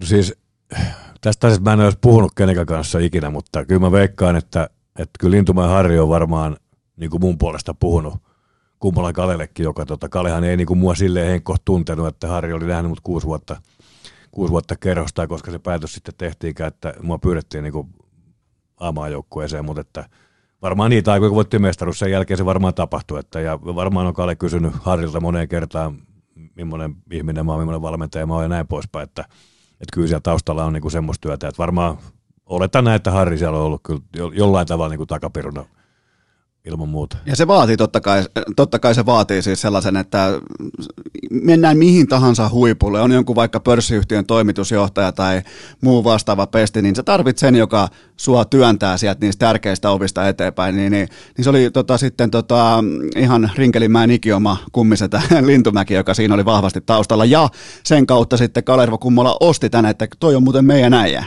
No kyllä, mä uskon, että siinä tämmöinen tausta osittain on ollut, että, että Kalekin on kuitenkin silleen fiksu ihminen, että jos ei hän tunne jotain, vaikka nyt valmentaja tässä tapauksessa, hän selvittää hänen taustoja, eikä Harri varmaan ainoa ollut, jolta hän on kysynyt, varmaan monelta muultakin, mutta että mielestäni Harilla ja Kalilla on aina ollut hyvä luottamuksellinen suhde, suhde keskenään, niin totta kai hän silloin luottaa niin kuin aika paljon, mitä Harri sanoo, ja, ja Harri on kuitenkin erittäin kilpailullinen, ja, ja haluaa, halusi aikana, että kerho, kerho voittaa, voittaa kyllä, voittaa pelejä, joskus mestaruudenkin ehkä, ja ja tota, Kale kyllä tietää, että ei Harri ihan puuta heinää puhu, että jos hän jotain kehuu, niin siellä on jotain sitten taustallakin. Että, että.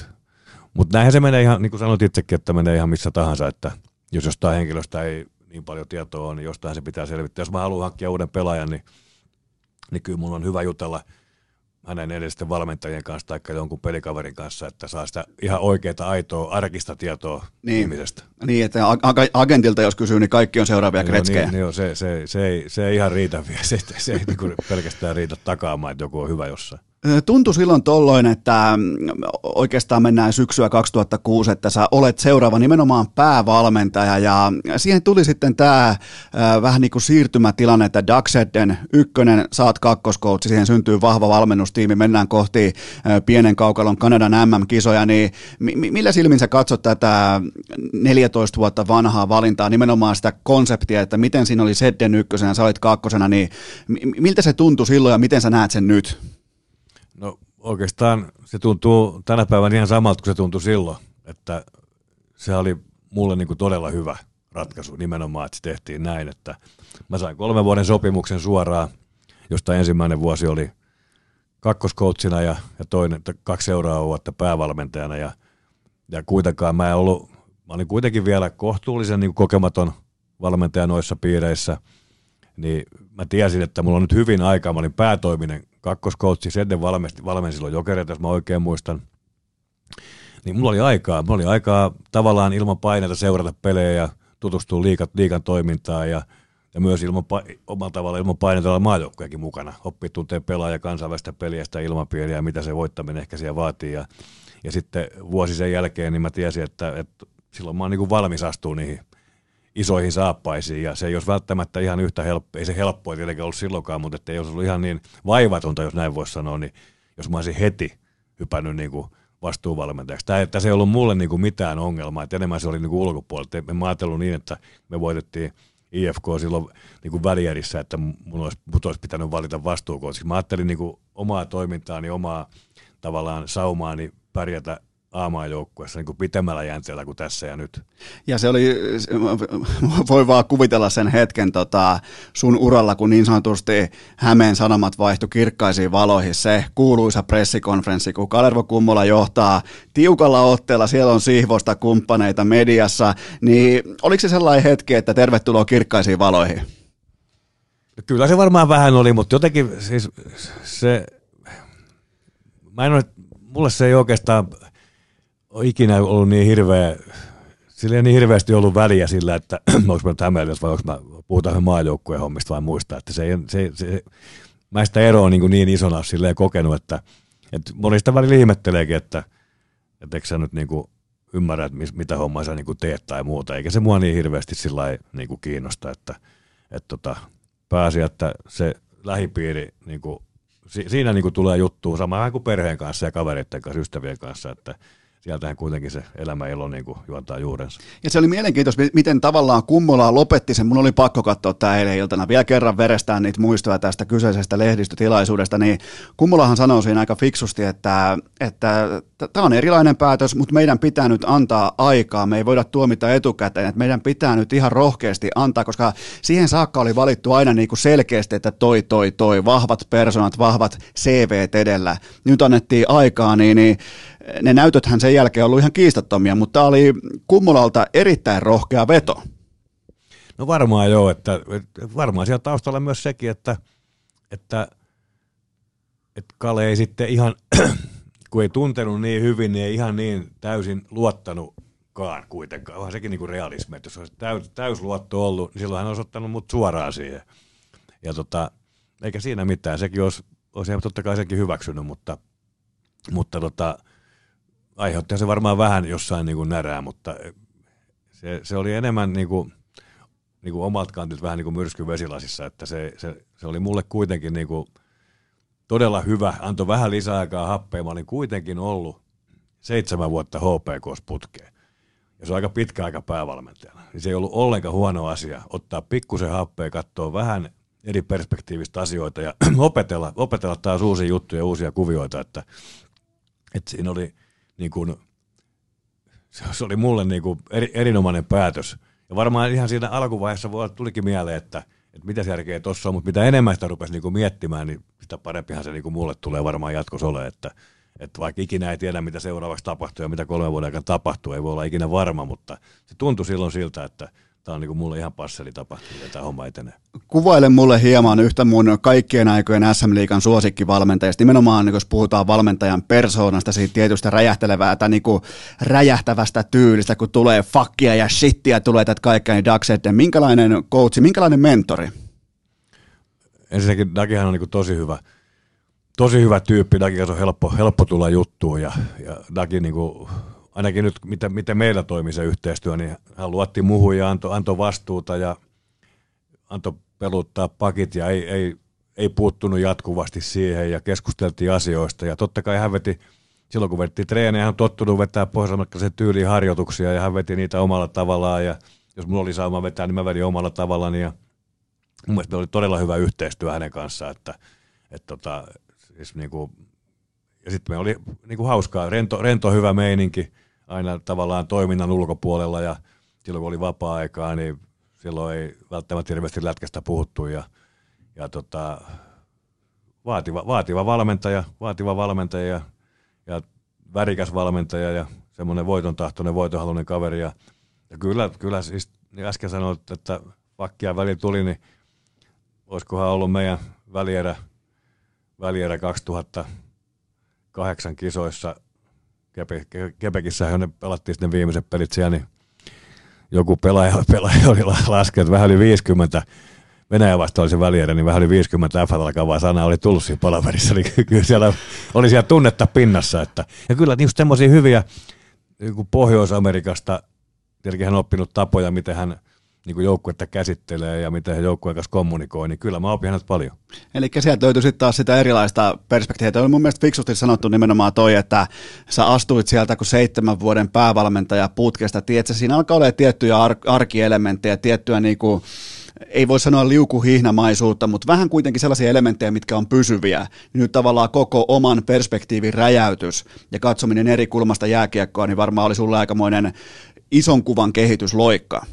No ehdottomasti, että jokainen valmentaja on siinä omassa, omassa kuplassaan, ei koronakuplassa, mutta muuten omassa kuplassaan, kun hän omaa joukkuetta harjoittaa vuodesta toiseen. Ja tota, siinä voi vähän niin kuin, vähän fakkiutua ja ei välttämättä näe metsää puilta, ja, mutta sitten kun pääsee katselemaan vaikka eri joukkueiden, liikajoukkueiden harjoituksia, pääsee juttelemaan niin kuin paineettomassa tilassa muiden valmentajien kanssa, niin siinä vähän ajatukset voi avartua. Ja mä uskon, että Pennasen Antille esimerkiksi tällä hetkellä on vastaavallinen tilanne, että hän on nyt 20 maajoukkueen, vaikka on päävalmentaja, niin kuitenkin hänelläkin on paljon niin kuin, tilanteita ja tapahtumia, joissa hän seuraa muiden, nyt muiden liigajoukkueiden ja ehkä mestisjoukkueidenkin ajunojenkin pelejä, juttelee valmentajien kanssa taas niin kuin eri, eri näkökulmasta ja eri roolissa, niin, niin varmaan kehittyy sitä kautta, jos vaan haluaa mennä eteenpäin. Ja näkee erilaisia tapoja toimia eri seuroissa ja, ja eri valmentajien vetämiä harjoituksia, joista voi itse taas poimia niitä, mitä voi, voisi ehkä itse käyttää, missä voi sitten kehittyä. Että sitä niin kuin harvoin pääsee kukaan valmentaja tekemään, ellei ole jossain maajoukkuetoiminnassa mukana.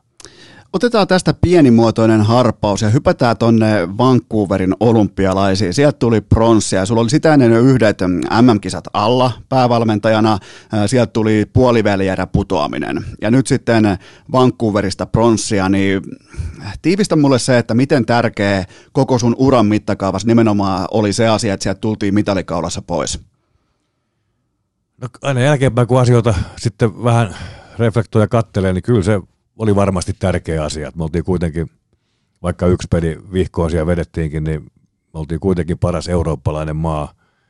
Ja sanotaan, että, että tulos oli, tulos oli niin kuin erittäin hyvä. Pelaamisen taso ei, ei välttämättä aina ollut.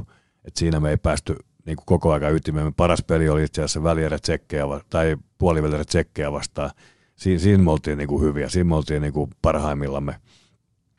Mutta totta kai kyllä tulos kuitenkin jonkun verran ohjaa tätä toimintaa ja antaa sitten palkanantajille luottamusta ja uskoa siihen, että ollaan oikealla jäljillä ja, ja pärjätään ja, ja tota, itsellekin tietenkin itseluottamusta, että, että hommat voidaan hoitaa tällä tavalla, jos jotain vähän korjataan, niin ehkä vähän paremminkin jossain vaiheessa. Että oli sillä iso merkitys varmasti niin kuin oman tekemisen kannalta ja sitten sen niin kuin liiton luottamuksen kannalta niin kuin meikäläiseen valmentajana. Sä olit ollut tässä tilanteessa kakkosvalmentajana aikaisemmin nimenomaan Kanadan MM-kisoissa 2008, että on enemmän tai vähemmän koppi täynnä suorastaan lajilegendoja, mutta nyt kuitenkin päävalmentaja nimenomaan Suomen tunnetuimpien supertähtien johtajana, niin minkälainen asetelma se on päävalmentajalle, kun sieltä tullaan sitten ihan uskomattomilla pelaajien CV-llä, näytöillä, statseilla, tullaan sinne koppiin, niin miten sitä tilannetta pitää lähestyä eurooppalaisena, eurooppalaisen jääkeekon ikään kuin coachina? No, mun varmaan tärkeintä kuitenkin on se, että, että on se sitten se tapa niin kuin pelata mikä tahansa tai, tai harjoitukset minkälaisia tahansa, niin kyllä siinä kuitenkin se johtaminen varmaan korostuu, että millainen sä oot johtajana ja ihmisenä, mitä sä kohtelet muita ja käsittelet muita, että, että se on varmaan se juttu ja silloin pitää kuitenkin niin kuin olla, olla oma itse sekä esittää mitään ja, ja yrittää sitten kärsivästi niin kuin ansaita se pelaajan luottamus, koska eihän se nyt synny itsestään, että, että kuitenkin Vancouverin joukkueessakin oli suuri osa pelaajia, joita mä en koskaan valmentanut aikaisemmin, ja he ei ollut mun, mun joukkueessa, mun valmentamisjoukkueessa, eli eihän meillä silloin ollut mitään valmentaja-pelaaja-suhdetta vielä. Ja sitten ollaan siinä kymmenen päivää yhdessä ja pitäisi voittaa koko aika. Ei se ihan helppoa. Ja sitten siellä kuitenkin roolitkin muuttuu, että mikä on tavallaan semmoinen aina haastavin tekijä näissä kansainvälisissä turnauksissa, varsinkin sitten kun on mukana niin kuin meidänkin huippupelaajia, että jos rooli muuttuu. Totta kai se on ihan kiva, jos kolmosketjun pelaajasta tulee ykkösketjun pelaaja, mutta jos ykkösketjun pelaajasta tulee kolmos- tai nelosketjun pelaaja vaikkapa, tai kolmosketjun pelaaja tai nelosketjun pelaaja joutui katsomaan, että se rooli pienenee tai maalivahti ei pääsekään pelaamaan, niin siellä on kuitenkin kavereita, lähes kaikki, joilla on aika kova itsetunto ja, ja ego. Ja he haluaa totta kai näyttää hyvältä niin kuin Suomen kansankin silmissä ja se oma joukkueen silmissä. Ja sitten jos valmentaja, johon ei ole semmoista sidettäviä, jota ei tunne, tekee semmoisia omalta kantaa niin vaikeita päätöksiä tai ikäviä ratkaisuja, niin ei se välttämättä ihan, niin kuin helppoa hyväksyä pelaajan kantiltakaan, että, että se oli silleen kyllä haastava tilanne, että, että, mutta se mitä mä voin tehdä, niin mä oon oma itseni ja teen homma niin kuin mä pystyn ja sitten ihan oikeasti me katsotaan, että mihin se sitten aikanaan johtaa, että, että tota, kaiken näköistähän sitten turnauksesta niin kuin on jälkeenpäin kuulunut, mutta, mutta kyllä fakta on se, että, että ei sitä kyllä siellä silloin niin kuin valmentajana hirveästi aistunut ja eikä, eikä semmoisia mitään kriisejä tai muuta siellä. Totta kai silloin kun peli hävitään, niin silloin vähän palavertaa ja muuta. Että, ja, ja siinäkin taas omalla tavalla.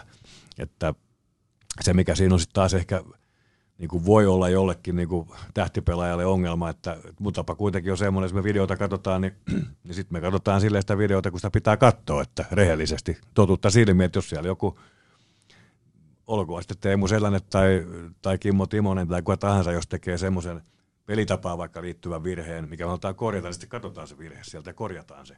Ei sen takia, että se teki just joku tietty persona, vaan että joku tekee näitä, me halutaan niin korjata, yritetäänpä vähän tuohon suuntaan tai tehdään tämä asia noin, jotta me voidaan voittaa todennäköisemmin seuraava ottelu. Että, ja sehän voi olla sitten jollekin niin kova paikka, jos olet tottunut omassa seurajoukkueesta ei hirveästi välttämättä kaikki semmoista palautetta saa. Ja onko se sitten oikein tai väärin, en mä tiedä, mutta että pakko se on kuitenkin tehdä niin kuin itse tämän niin kuin toiminnan järkeväksi haluaa tai ajattelee näkevä. Niin, eikä päävalmentaja voi yhtäkkiä alkaa toimimaan jollain uudella tavalla, sille ihan vaan yhtäkkiä puskesta sen takia, että on erilaista CVtä joukkueessa. On pakko mennä omalla tyylillä, ja se ei aina joukkueurheilussa on sitten ta- on kyseessä vaikka harrastejoukkue tai puulaakin joukkue, liikajoukkue, NHL-joukkue, maajoukkue, niin ei se ihan aina koko aikaa kaikkia miellytä. Se on vaan karu fakta. No, näinhän se on aina, että ei missään nimessä, ja kyllä me kaikki arvostetaan sitä, että toiminta on niin kuin, että totta kai se on niin kuin ammattitaitoista, siellä osataan se juttu, mutta se on niin kuin oikeudenmukaista. Että, se, että siellä kaikkia kuitenkin kohdellaan niin kuin saman, samalla lailla.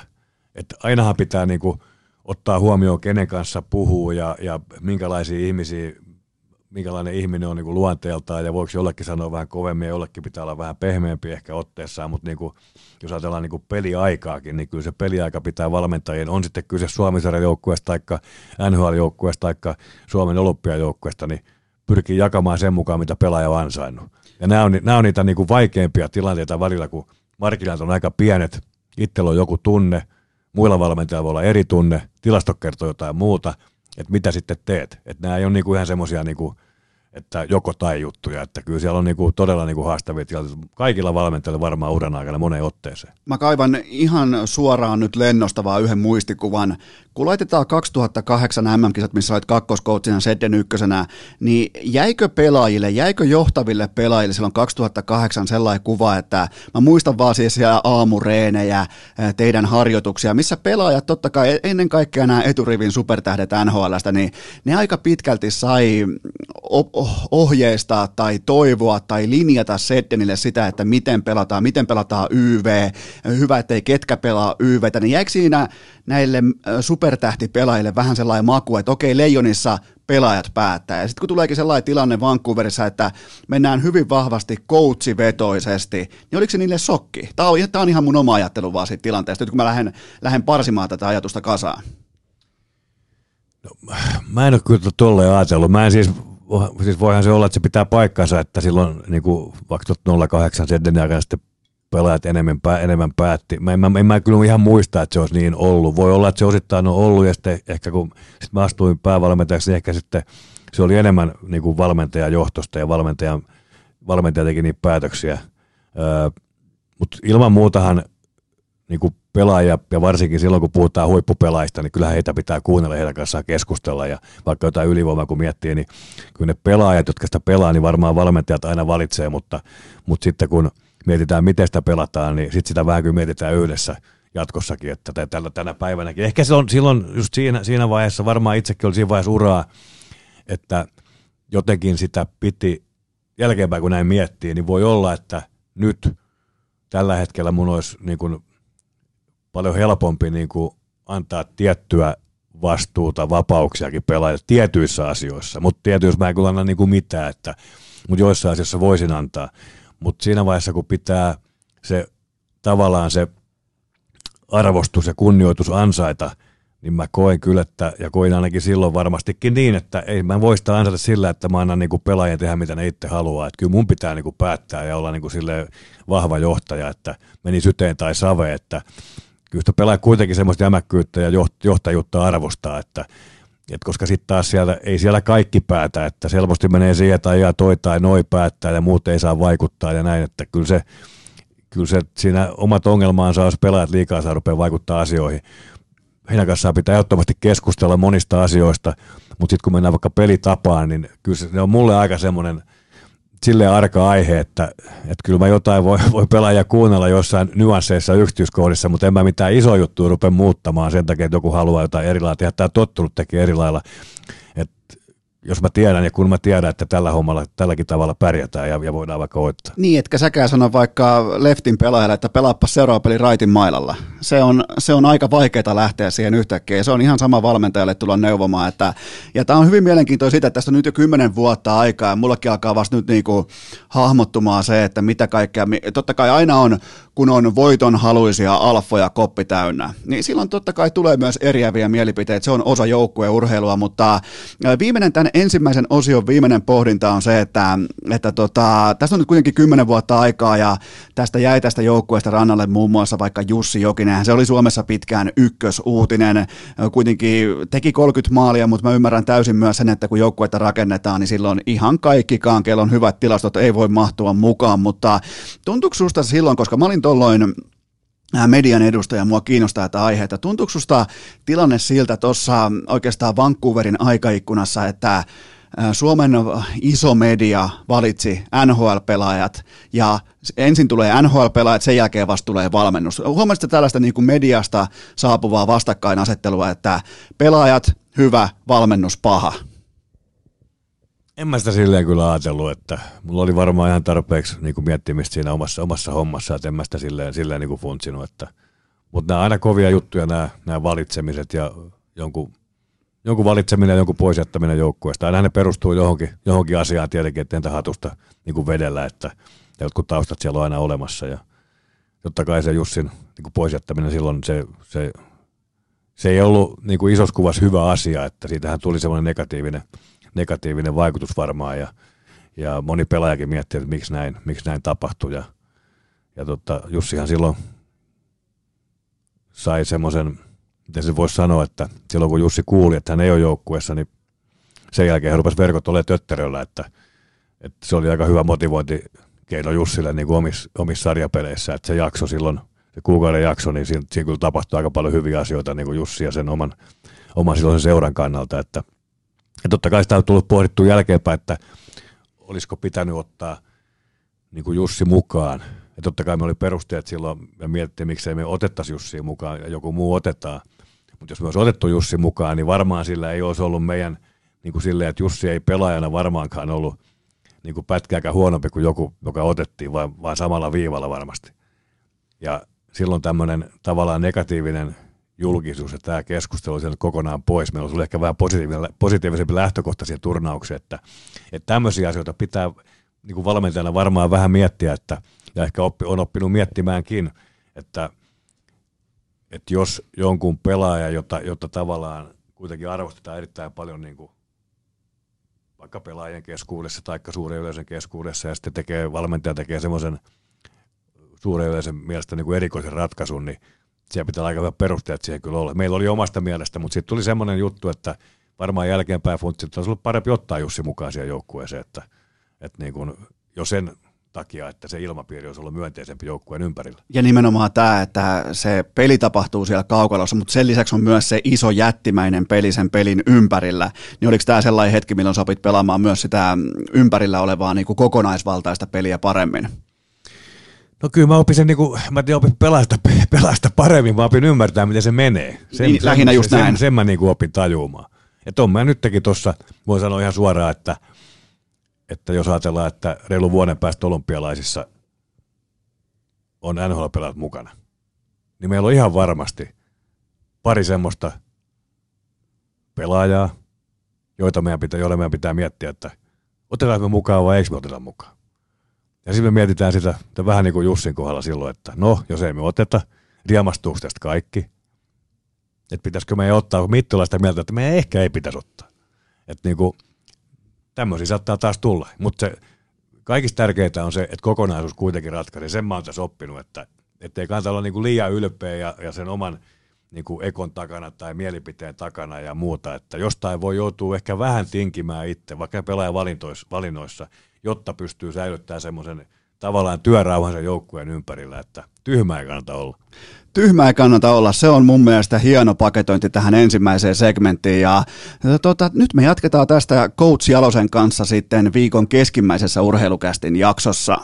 Vaivattomin tapa urheilukästin kuunteluun. Tilaa se joko Spotifysta tai iTunesista, niin saat aina uuden jakson uunituoreena puhelimeesi. Lieneepähän paikallaan kiittää Coach Jalosta ensimmäisestä osiosta. Tämä jatkuu sitten ihan normaalisti seuraavassa jaksossa ja tämä tuodaan sitten maaliin tämän viikon viimeisessä episodissa. Eli tämä on aika harvinaista herkkua sekä urheilukästin kummikuuntelijoille että myös meille tekijöille, mulle ja tuottaja Kopelle, joten ää, loistava tilanne, loistava ponnahduslauta, loistava tavallaan niin lähteä tosta rakentamaan taas seuraavaa keskustelua, mutta nyt kuitenkin mennään seuraaviin aiheisiin, koska te olette jälleen kerran lähettäneet todella fantastisen määrän kysymyksiä. Osa oli pakko leikata, jotta nämä jaksot ei nyt lähde ihan täysin laukalle, vaikka laukka nyt on sellainen juoksutyyli, mikä ei välttämättä urheilukästin tällaisia vakio suurkummikuuntelijoita se ihan hirveästi haittaa, mutta tähän väliin kuitenkin ää, pikainen kaupallinen tiedote ja sen tarjoaa Humble Smoothie, koska mulla on teille rankingi, ranking, äh, rankingi on tullut syksyisiä muutoksia, Humble Smoothie, Suomen parhaita smoothieita, nimittäin ykkösenä kookos ananas, kakkosena mango, kolmosena Maria ja nelosena vihreä, joten Kokos Ananas on ottanut jälleen kerran ykkösposition, joten käykää testaamassa, tilatkaa sitä kauppaa, jättäkää korttelitoiveita, toivokaa kauppialta, mitä tahansa, teidän on pakko maistaa hampolia. Mä takaan teille, että joko aamuun tai välipalaksi aivan täydellinen. Jo, saattaa jopa olla, on kuullut siis kaduilla spekulaatioita, että saattaa olla jopa koko syksyn MVP, mitä tulee kylmäkaappeihin, mitä tulee jääkaappeihin, joten Humble Smoothiet, Suomen paras smoothie, me ei saada debattia aikaa. Ihan ylivoimainen tuote, just oikean kokoinen käteen, kaikki viimeisen päälle, ei liikaa, ei liian vähän, vain parhaita raaka-aineita, Humble Smoothie, muistakaa jättää kortteli toiveita.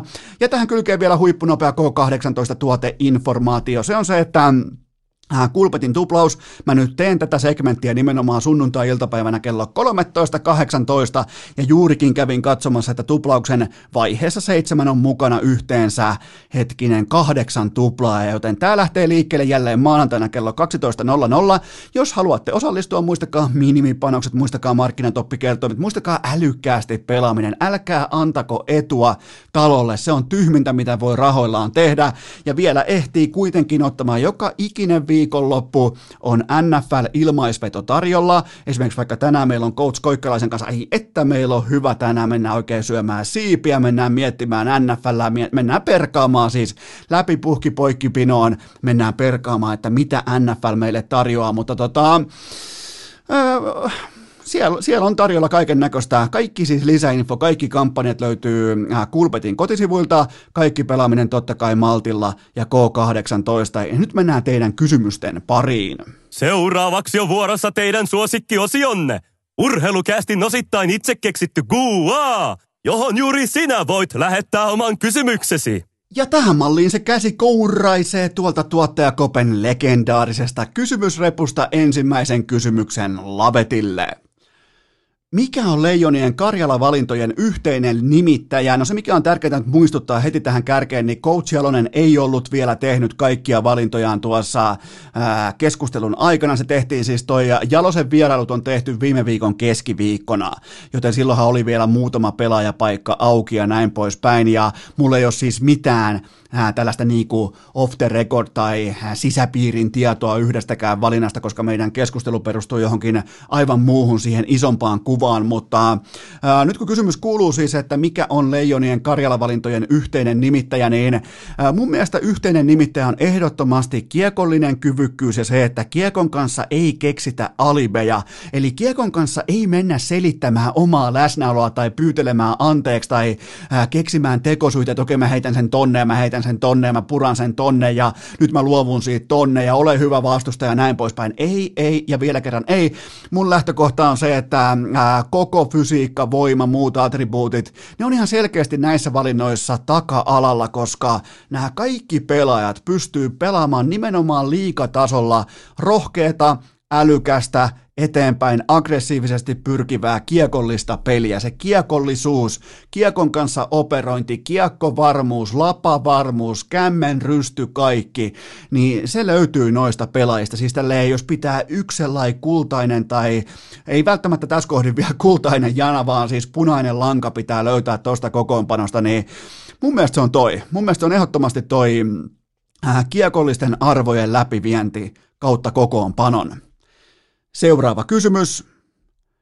Kenen leijona pelaajan kutsun kohdalla tunsit iloa? Okei, no mä oon sen verran vähän kyyninen Eno Esko näköjään, että, että tota, te kuvittelette, että mä en ole pelaajien kannalta tai niin kuin heidän puolestaan iloinen riittävän usein, mutta täytyy myöntää, että kyllä Otto Karvinen, 30 vuotta Oulun kärpät, se aiheutti ihan autenttisen ilon purskahduksen. Ei kuitenkaan itkua, ei kuitenkaan sellaista niin kuin, tiedätkö, että mä otan mun puhelimeen ja kysyn, että nyt pitää soittaa autolla, että nyt on hieno juttu, vaan sellainen niin kuin, tietyllä niin työstä tulee se palkka. Se tulee totta kai kärpissä myös aika kattavasti pankkitille. Mä tykkään siitä, että työnteko noteerataan, nimenomaan se laatu noteerataan.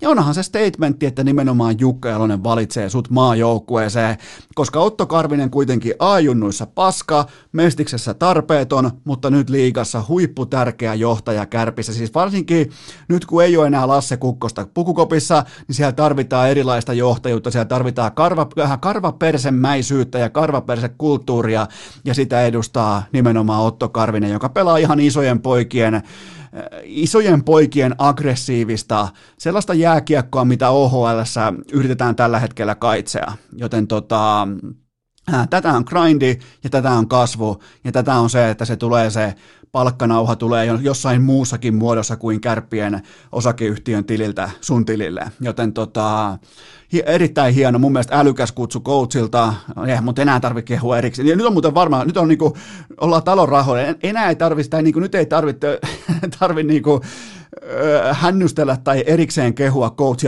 että, että tota, ne, kaikki on jo narulla, mutta tämä valinta oli mun mielestä hieno valinta ja, ja tässä niinku tulee se grindi, tulee voimakkaasti esiin. Seuraava kysymys.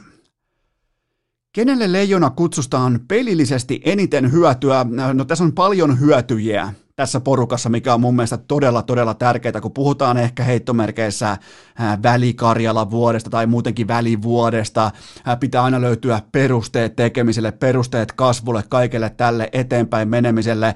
Mutta tota, mun mielestä siis Vili Saarijärvi, Rauman lukko, Arki on siellä Pekka Virran akatemiassa ja nyt sitten vielä emeritusprofessori, hän hoitaa tietynlainen niin graduohjauksen tähän kaupan päälle ja siitä vielä maksetaan päivärahatkin, miettikää. Joten tota, mä, mä, siis, mä, mä tykkäisin nähdä Vili Saarijärven siten, että kun tulee se seuraava pelitempon aalto eteen, mä haluaisin nähdä häneltä vielä enemmän laatua. Ekassa syötössä, ekassa ratkaisussa, aivot, kaikki, luot, itseluottamus, kiekkovarmuus, kämmerrysty, lapavarmuus, kaikki tämä, että ja jos te katsotte vaikka jotain, otetaan ihan jostain maailman huipulta esimerkki Victor Hedman, onko siitä parempaa pakki tällä hetkellä? No ei ole se kuitenkin perustuu hyvin monasti, se perustuu erittäin yksinkertaisiin puolustajan pelaamisen elementteihin se dominanssi.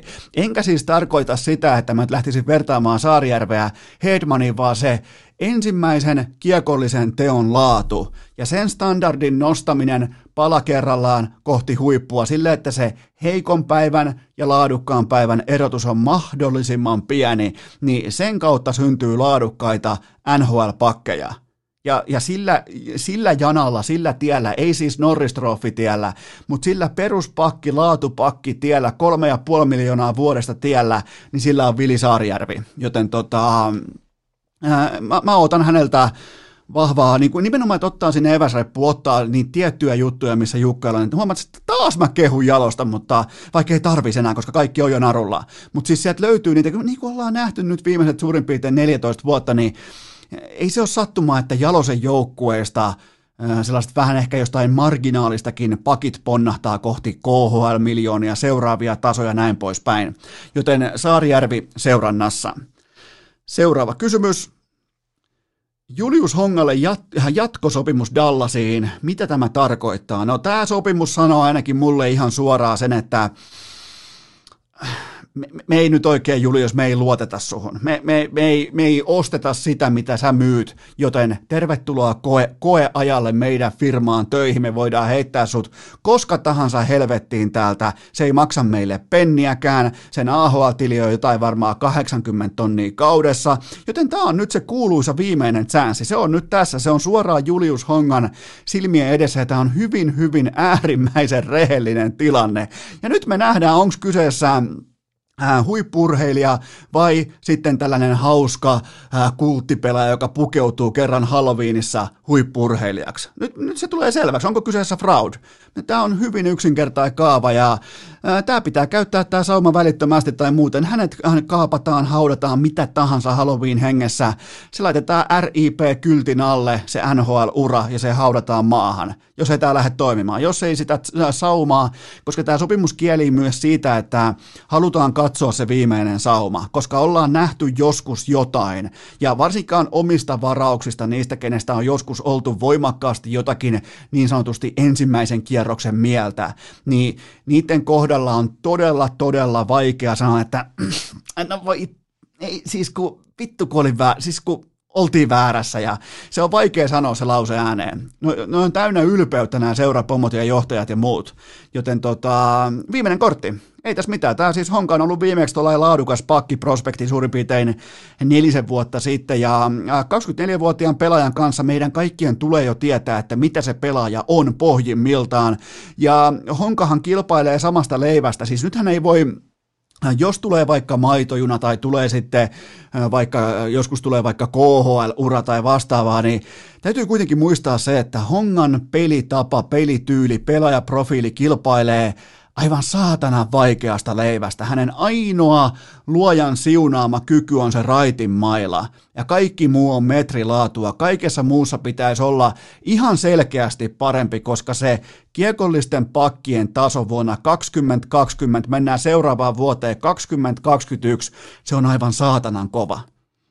Se, se on siis, se, kattokaa NHL, kattokaa, laittakaa töitä sisään, laittakaa toistoa sisään, kattokaa matseja, kattokaa kiekollisten pakkien tasoa se on kovempi kuin koskaan aiemmin, joten tota, mä oon valitettavasti realisti ja mä en oota tästä nyt minkään näköistä menestystarinaa rapakon takana. Seura- koska mä, siis mun pitää tietää, eihän mä voi tulla tänne valehtelemaan, että joo, että mä toivon näin, tai että nyt on potentiaalia, kun mä en ole nähnyt sitä viimeiseen kahteen ja puoleen vuoteen. En siis, en, en edes pipetillä mitattuna, tiedätkö, pisara kerrallaan kun mä en ole nähnyt sitä. Mä haluaisin nähdä, mä haluaisin ottaa cheerleaderin noi viuhkat käteen ja heiluttaa tässä, että vittu kun mennään hongan kanssa päätyy, kun ei mennä mihinkään. Mun pitää tunnistaa 24-vuotias pelaaja, koska mä oon koko elämäni seurannut urheilua, ja mä totean vaan, että tästä ei tule yhtään mitään. Seuraava kysymys. Oliko Arizonan toimenpiteet todella näin helppoa ennustaa Mitch Millerin tapauksessa?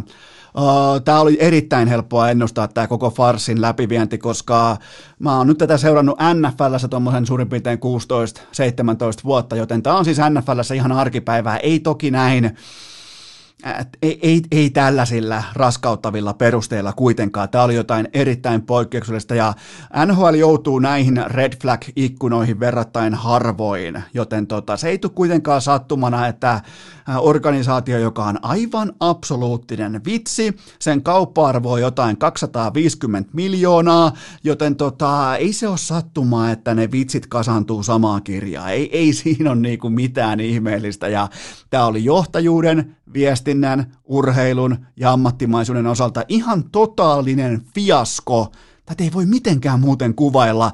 Ja oli ihan selvää koko ajan, että Arizona hylkää tämän koulukiusajan ensimmäiseen katuojaan. Kun se tiedät, että tulee se kohta kadusta eteen, että siinä on ää, katulamppu pylväs, mutta siinä ei pala tuikku. Ne katsoo kerran vasemmalle, kerran oikealle. Ne huomaa, että kukaan ei seuraa, kukaan ei näe. Ne dumppaa Mitch Millerin katuojaan, game over, GG, äh, GG ja kuvittelee, että ne pääsee pois tästä kuin rotat ei tietenkään pääse, koska niiden GM vai jopa seurapomo hän kävi toteamassa, että me haluamme olla muutoksen ääni, me lähdemme tarjoamaan toista mahdollisuutta ja me emme halua olla osa ongelmaa, vaan osa ratkaisua ja kehitystä ja kativitut, eka sammunut katuvalo ja Miller dumpataan katuojaan.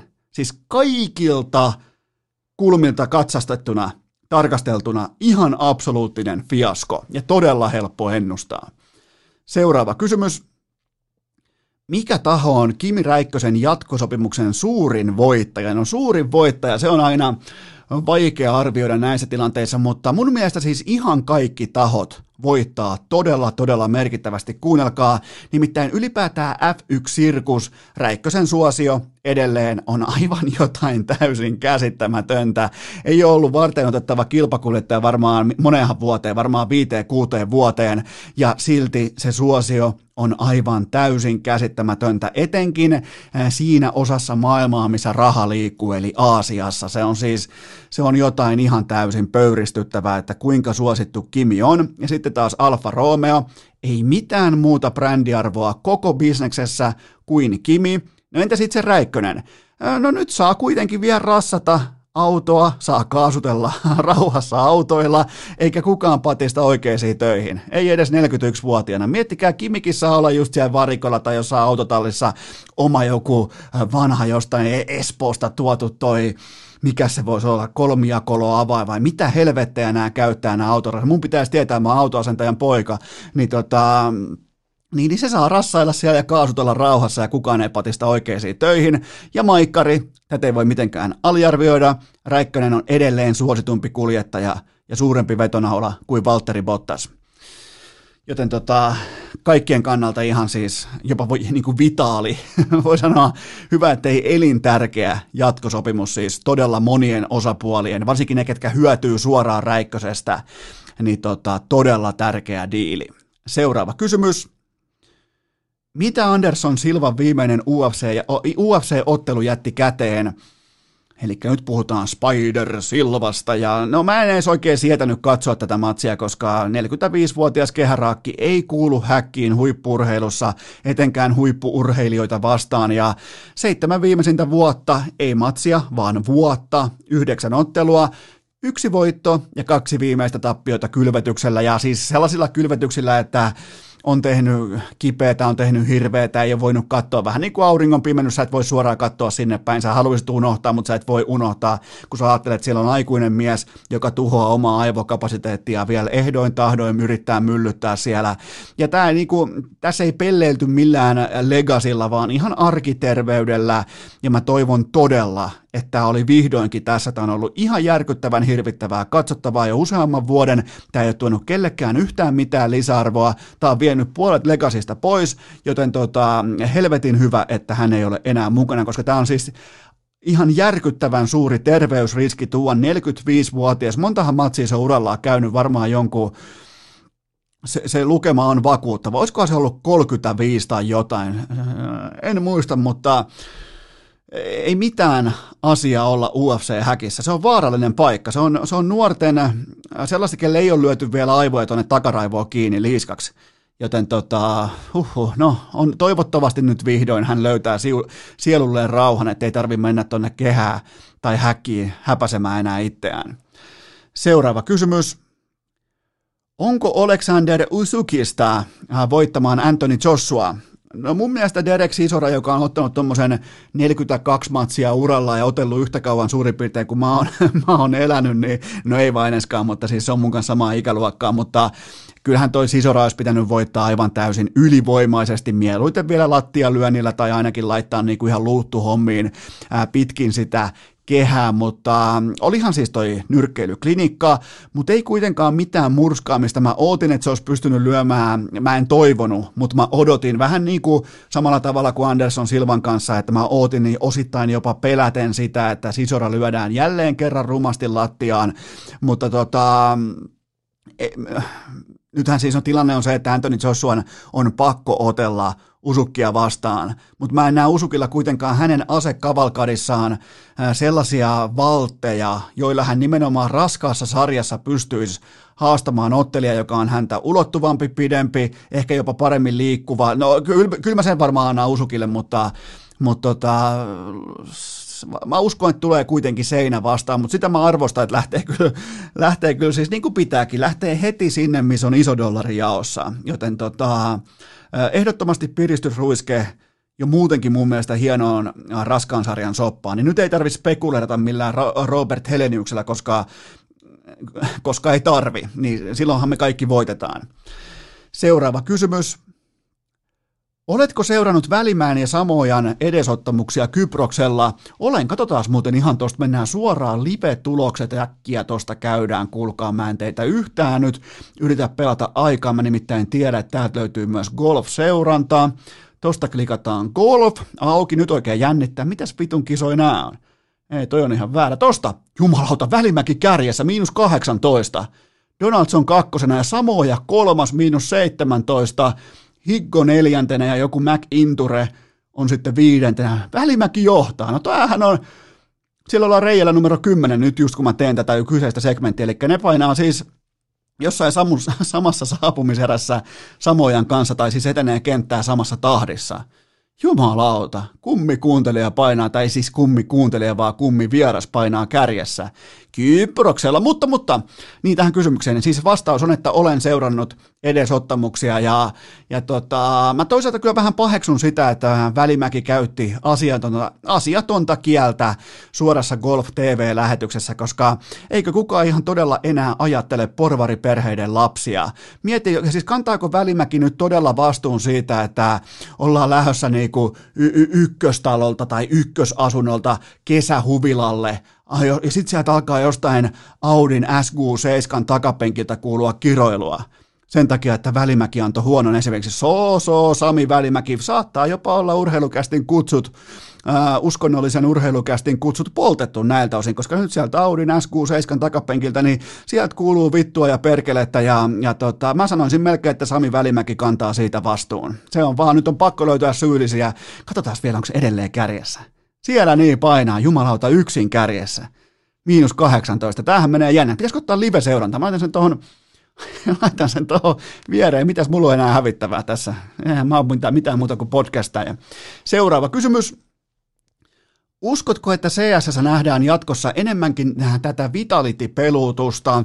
Mun piti vähän käydä tutkailemassa, että mitä on Vitality-peluutus. Mä kysyin vähän jopa Inbox-karilta, että käydään läpi tämä homma, mutta mulla on tähän ihan selkeä näkökanta nyt, kun mä opin, mistä on kyse, tai että Tämä ei välttämättä ole joka kilpailussa tai turnausmuodossa sallittua, mutta mä tervehdin tätä ilolla, että voitaisiin tehdä pelaajavaihtoja karttojen välissä, koska öö, mä, mä, mä toivon, että tämä on myös CSN suunta siitä syystä, että tämä saattaa pelastaa pelaajien ääriviritetyt pääkopat. Siis kattokaa vaikka uutisia viimeisen kuuden kuukauden ajalta, niin burnout, burnout, burnout, loppuunpalaminen, loppuunpalaminen, ää, työpaniikki, stressi, paniikkikohtaukset, bla, bla, kaikki tämä, burnout, niin tota, mä, mä toivon, että nämä pelaat, siis ne pääkopat on, ja kaikkihan ajattelee, että eihän se tarvitse mitään muuta kuin istua tietokoneella vähän klikkailla hiirtä, mutta kun ei, ei tämä ei ole mitään, tämä e-urheilu, kun puhutaan miljoonien liikevaihdoista, niin tämä ei ole mitään tietokoneella pelailua, vaan se on sataprosenttista sitoutumista joukkueurheilun tiimoilta kellon ympäri seitsemän päivää viikossa sä pelaat silloinkin, kun sä nukut. Mä voisin melkein väittää, että toi on äh, stressitasoiltaan, kun sä oot maailman huipulla, just vaikka OG, Aleksi B, kumppanit, Mantu, Issa, Lucifer ja Valde, niin mä voisin kuvitella, että tämä on stressitasoltaan jopa vaikeampaa kuin vaikka päästään irti huonosti menneestä lätkäpelistä, koska ää, lätkä ei välttämättä vilise sun silmien edessä samalla tavalla, kun sä laitat silmät kiinni. Siis varmaan ymmärrätte, mitä tarkoitan, että ää, sun unissa ei lähdetä heittämään savugranaattia. Oi jumalauta, pöydi, välimäki, pöydi, pöydi, pöydi, miinus 19, välimäki, pöydi, reijällä numero 11, tänään miinus 6, se voittaa koko paskan.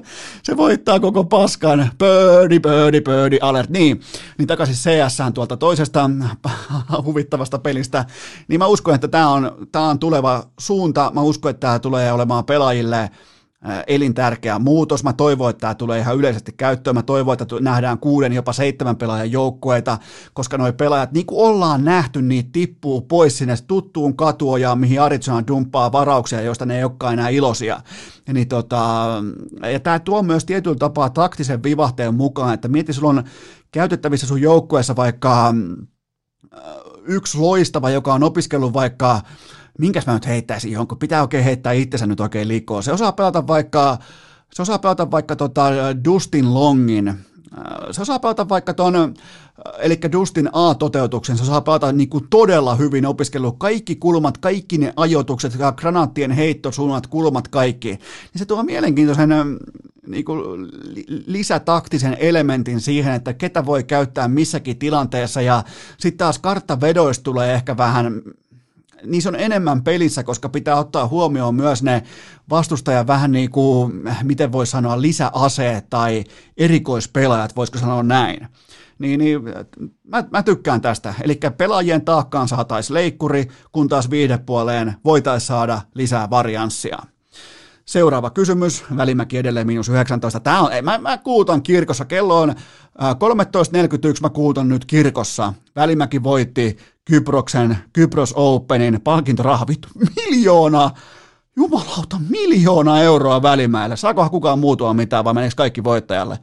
Jos Välimäki voittaa, niin se on miljoona, kyllä. Mutta jos jää vaikka kakkoseksi, niin kyllä siitäkin tulee sitten. Silloin mä vaihan mun price poolia, mä vaihan lennosta mun äh, palkintostruktuuria, mutta eihän toi nyt voi sulaa enää. Enää seitsemän reikää. Nehän menee kivasti paariin tai johonkin patelaineen. Ostaakohan muuten patelaineen keltaisen lambon? Voisiko jopa ostaa? Ai että, Välimäki voittaa Kyproksen. Jumalauta. Seuraava kysymys. Nyt muuten on todella niin kuin, ollaan todella niin uskottavan podcastaamisen äärellä. No ei se mitään, toisaalta Jukka Jalonen, tämä on Jukka Jalosen viikko, niin itse, niin kuin sanoin tuossa alussa, niin itse voi perseillä ihan miten vaan. Kysymys kuuluu näin.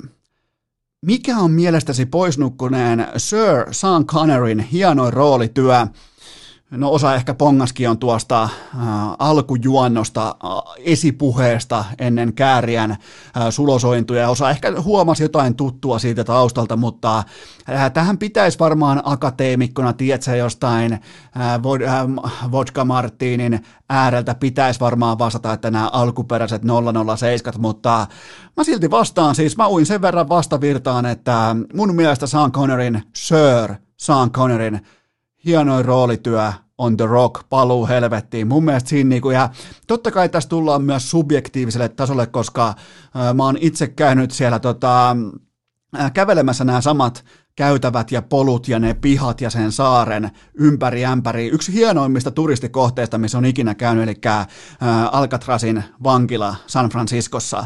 Joten tota, se, se, oli vielä pakko silloin. Se oli NBAn finaalit, se oli 2017 kesä, niin, niin oli hienoa vielä vähän pohtia sitä leffaa. Nimenomaan katsoin jopa sen lentokoneessa ennen kuin mentiin sinne ja, ja tota, mun mielestä siinä niinku, Sean Connery nyt sitten ex-vankina niin näyttäytyy jotenkin se rooli on vahva, se on läpikuultava, se on puhutteleva, siinä tavallaan niin kuin pallotellaan myös moraalin kanssa, kaiken sen kanssa, että mikä on oikein, mikä on väärin, mikä on, miten se, miten, jos, en mä viitti, onkohan spoiler-alertit enää voimassa, jos leffa on tehty vuonna 1996, no en tiedä, mutta jos et ole nähnyt elokuvaa The Rock, niin oot missannut jotain todella, todella tärkeää taiteen elokuvataiteen historiasta, koska se on todella, Nicolas Cagein kanssa se dynamiikka toimii todella, todella hyvin, ja niin se on mun mielestä edesmenneen äh, tota, Sean Connerin hieno roolityö.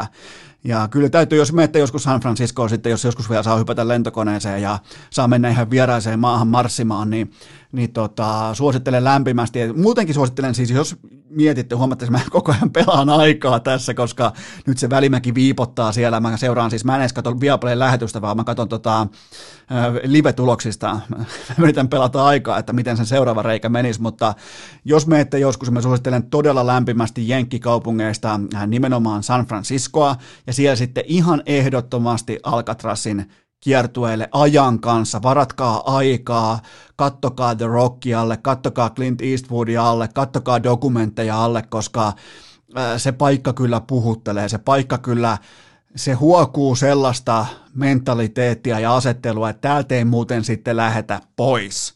Niin kuin suomalaisista vankiloista voi koska tahansa murhaat jonkun nyt ja kävelet vankilasta vapaille nyt. Joten tota, ää, erittäin mahta- siis yksi, sitten vielä nopeasti Sean Connerista, niin ihan ehdottomasti yksi kaikkien aikojen suurimmista näyttelijöistä. Siis nimenomaan miettikää, mitä on näyttely? Olla jotakin sellaista, mitä sä itse et ole, siten miten ohjaaja sun haluaa esiintyvän ja miten se toimii nimenomaan valkokankaalla parhaiten, niin kyllä se karisma ja se, se kokonaisvaltainen, se dynamiikka, mitä se tuo sinne valkokankaalle ja miten se ihan missä tahansa roolissa, miten se täyttää sen koko leffateatterin, sen salin, sen kankaan, niin ihan ehdottomasti yksi kaikkien aikojen suurimmista näyttelijöistä. Seuraava kysymys. Jumalauta, mutta nyt loppuu kysymykset ja välimäki miinus 19. Ei ole vielä reikä numero 12 ilmeisesti pelattuna.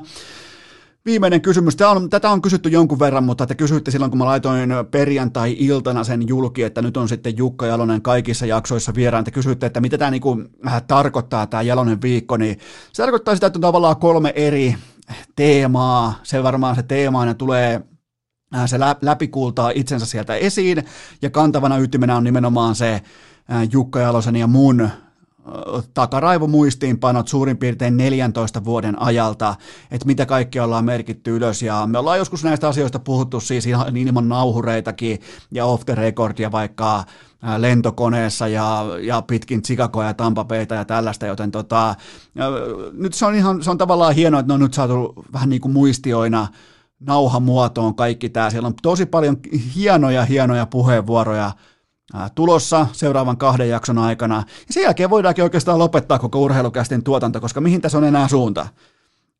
M- mitäs tämän jälkeen sitten?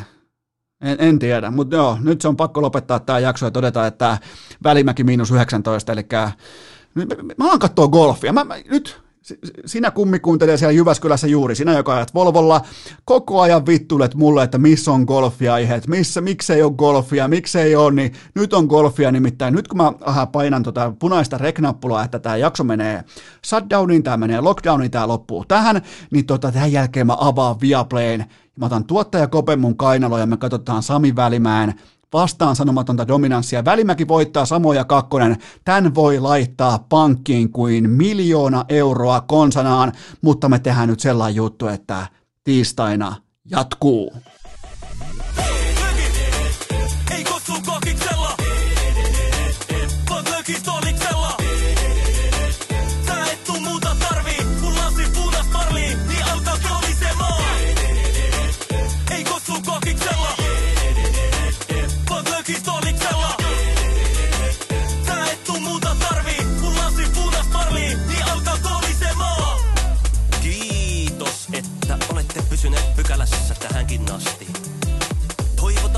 kaikki tervetulleeksi myös jatkossa. Muistakaa nauttia elämästä arjen vastoinkäymisistä huolimatta. Allekirjoittanut kiittää ja kuittaa. Peliä. Oliko tämä jo tässä?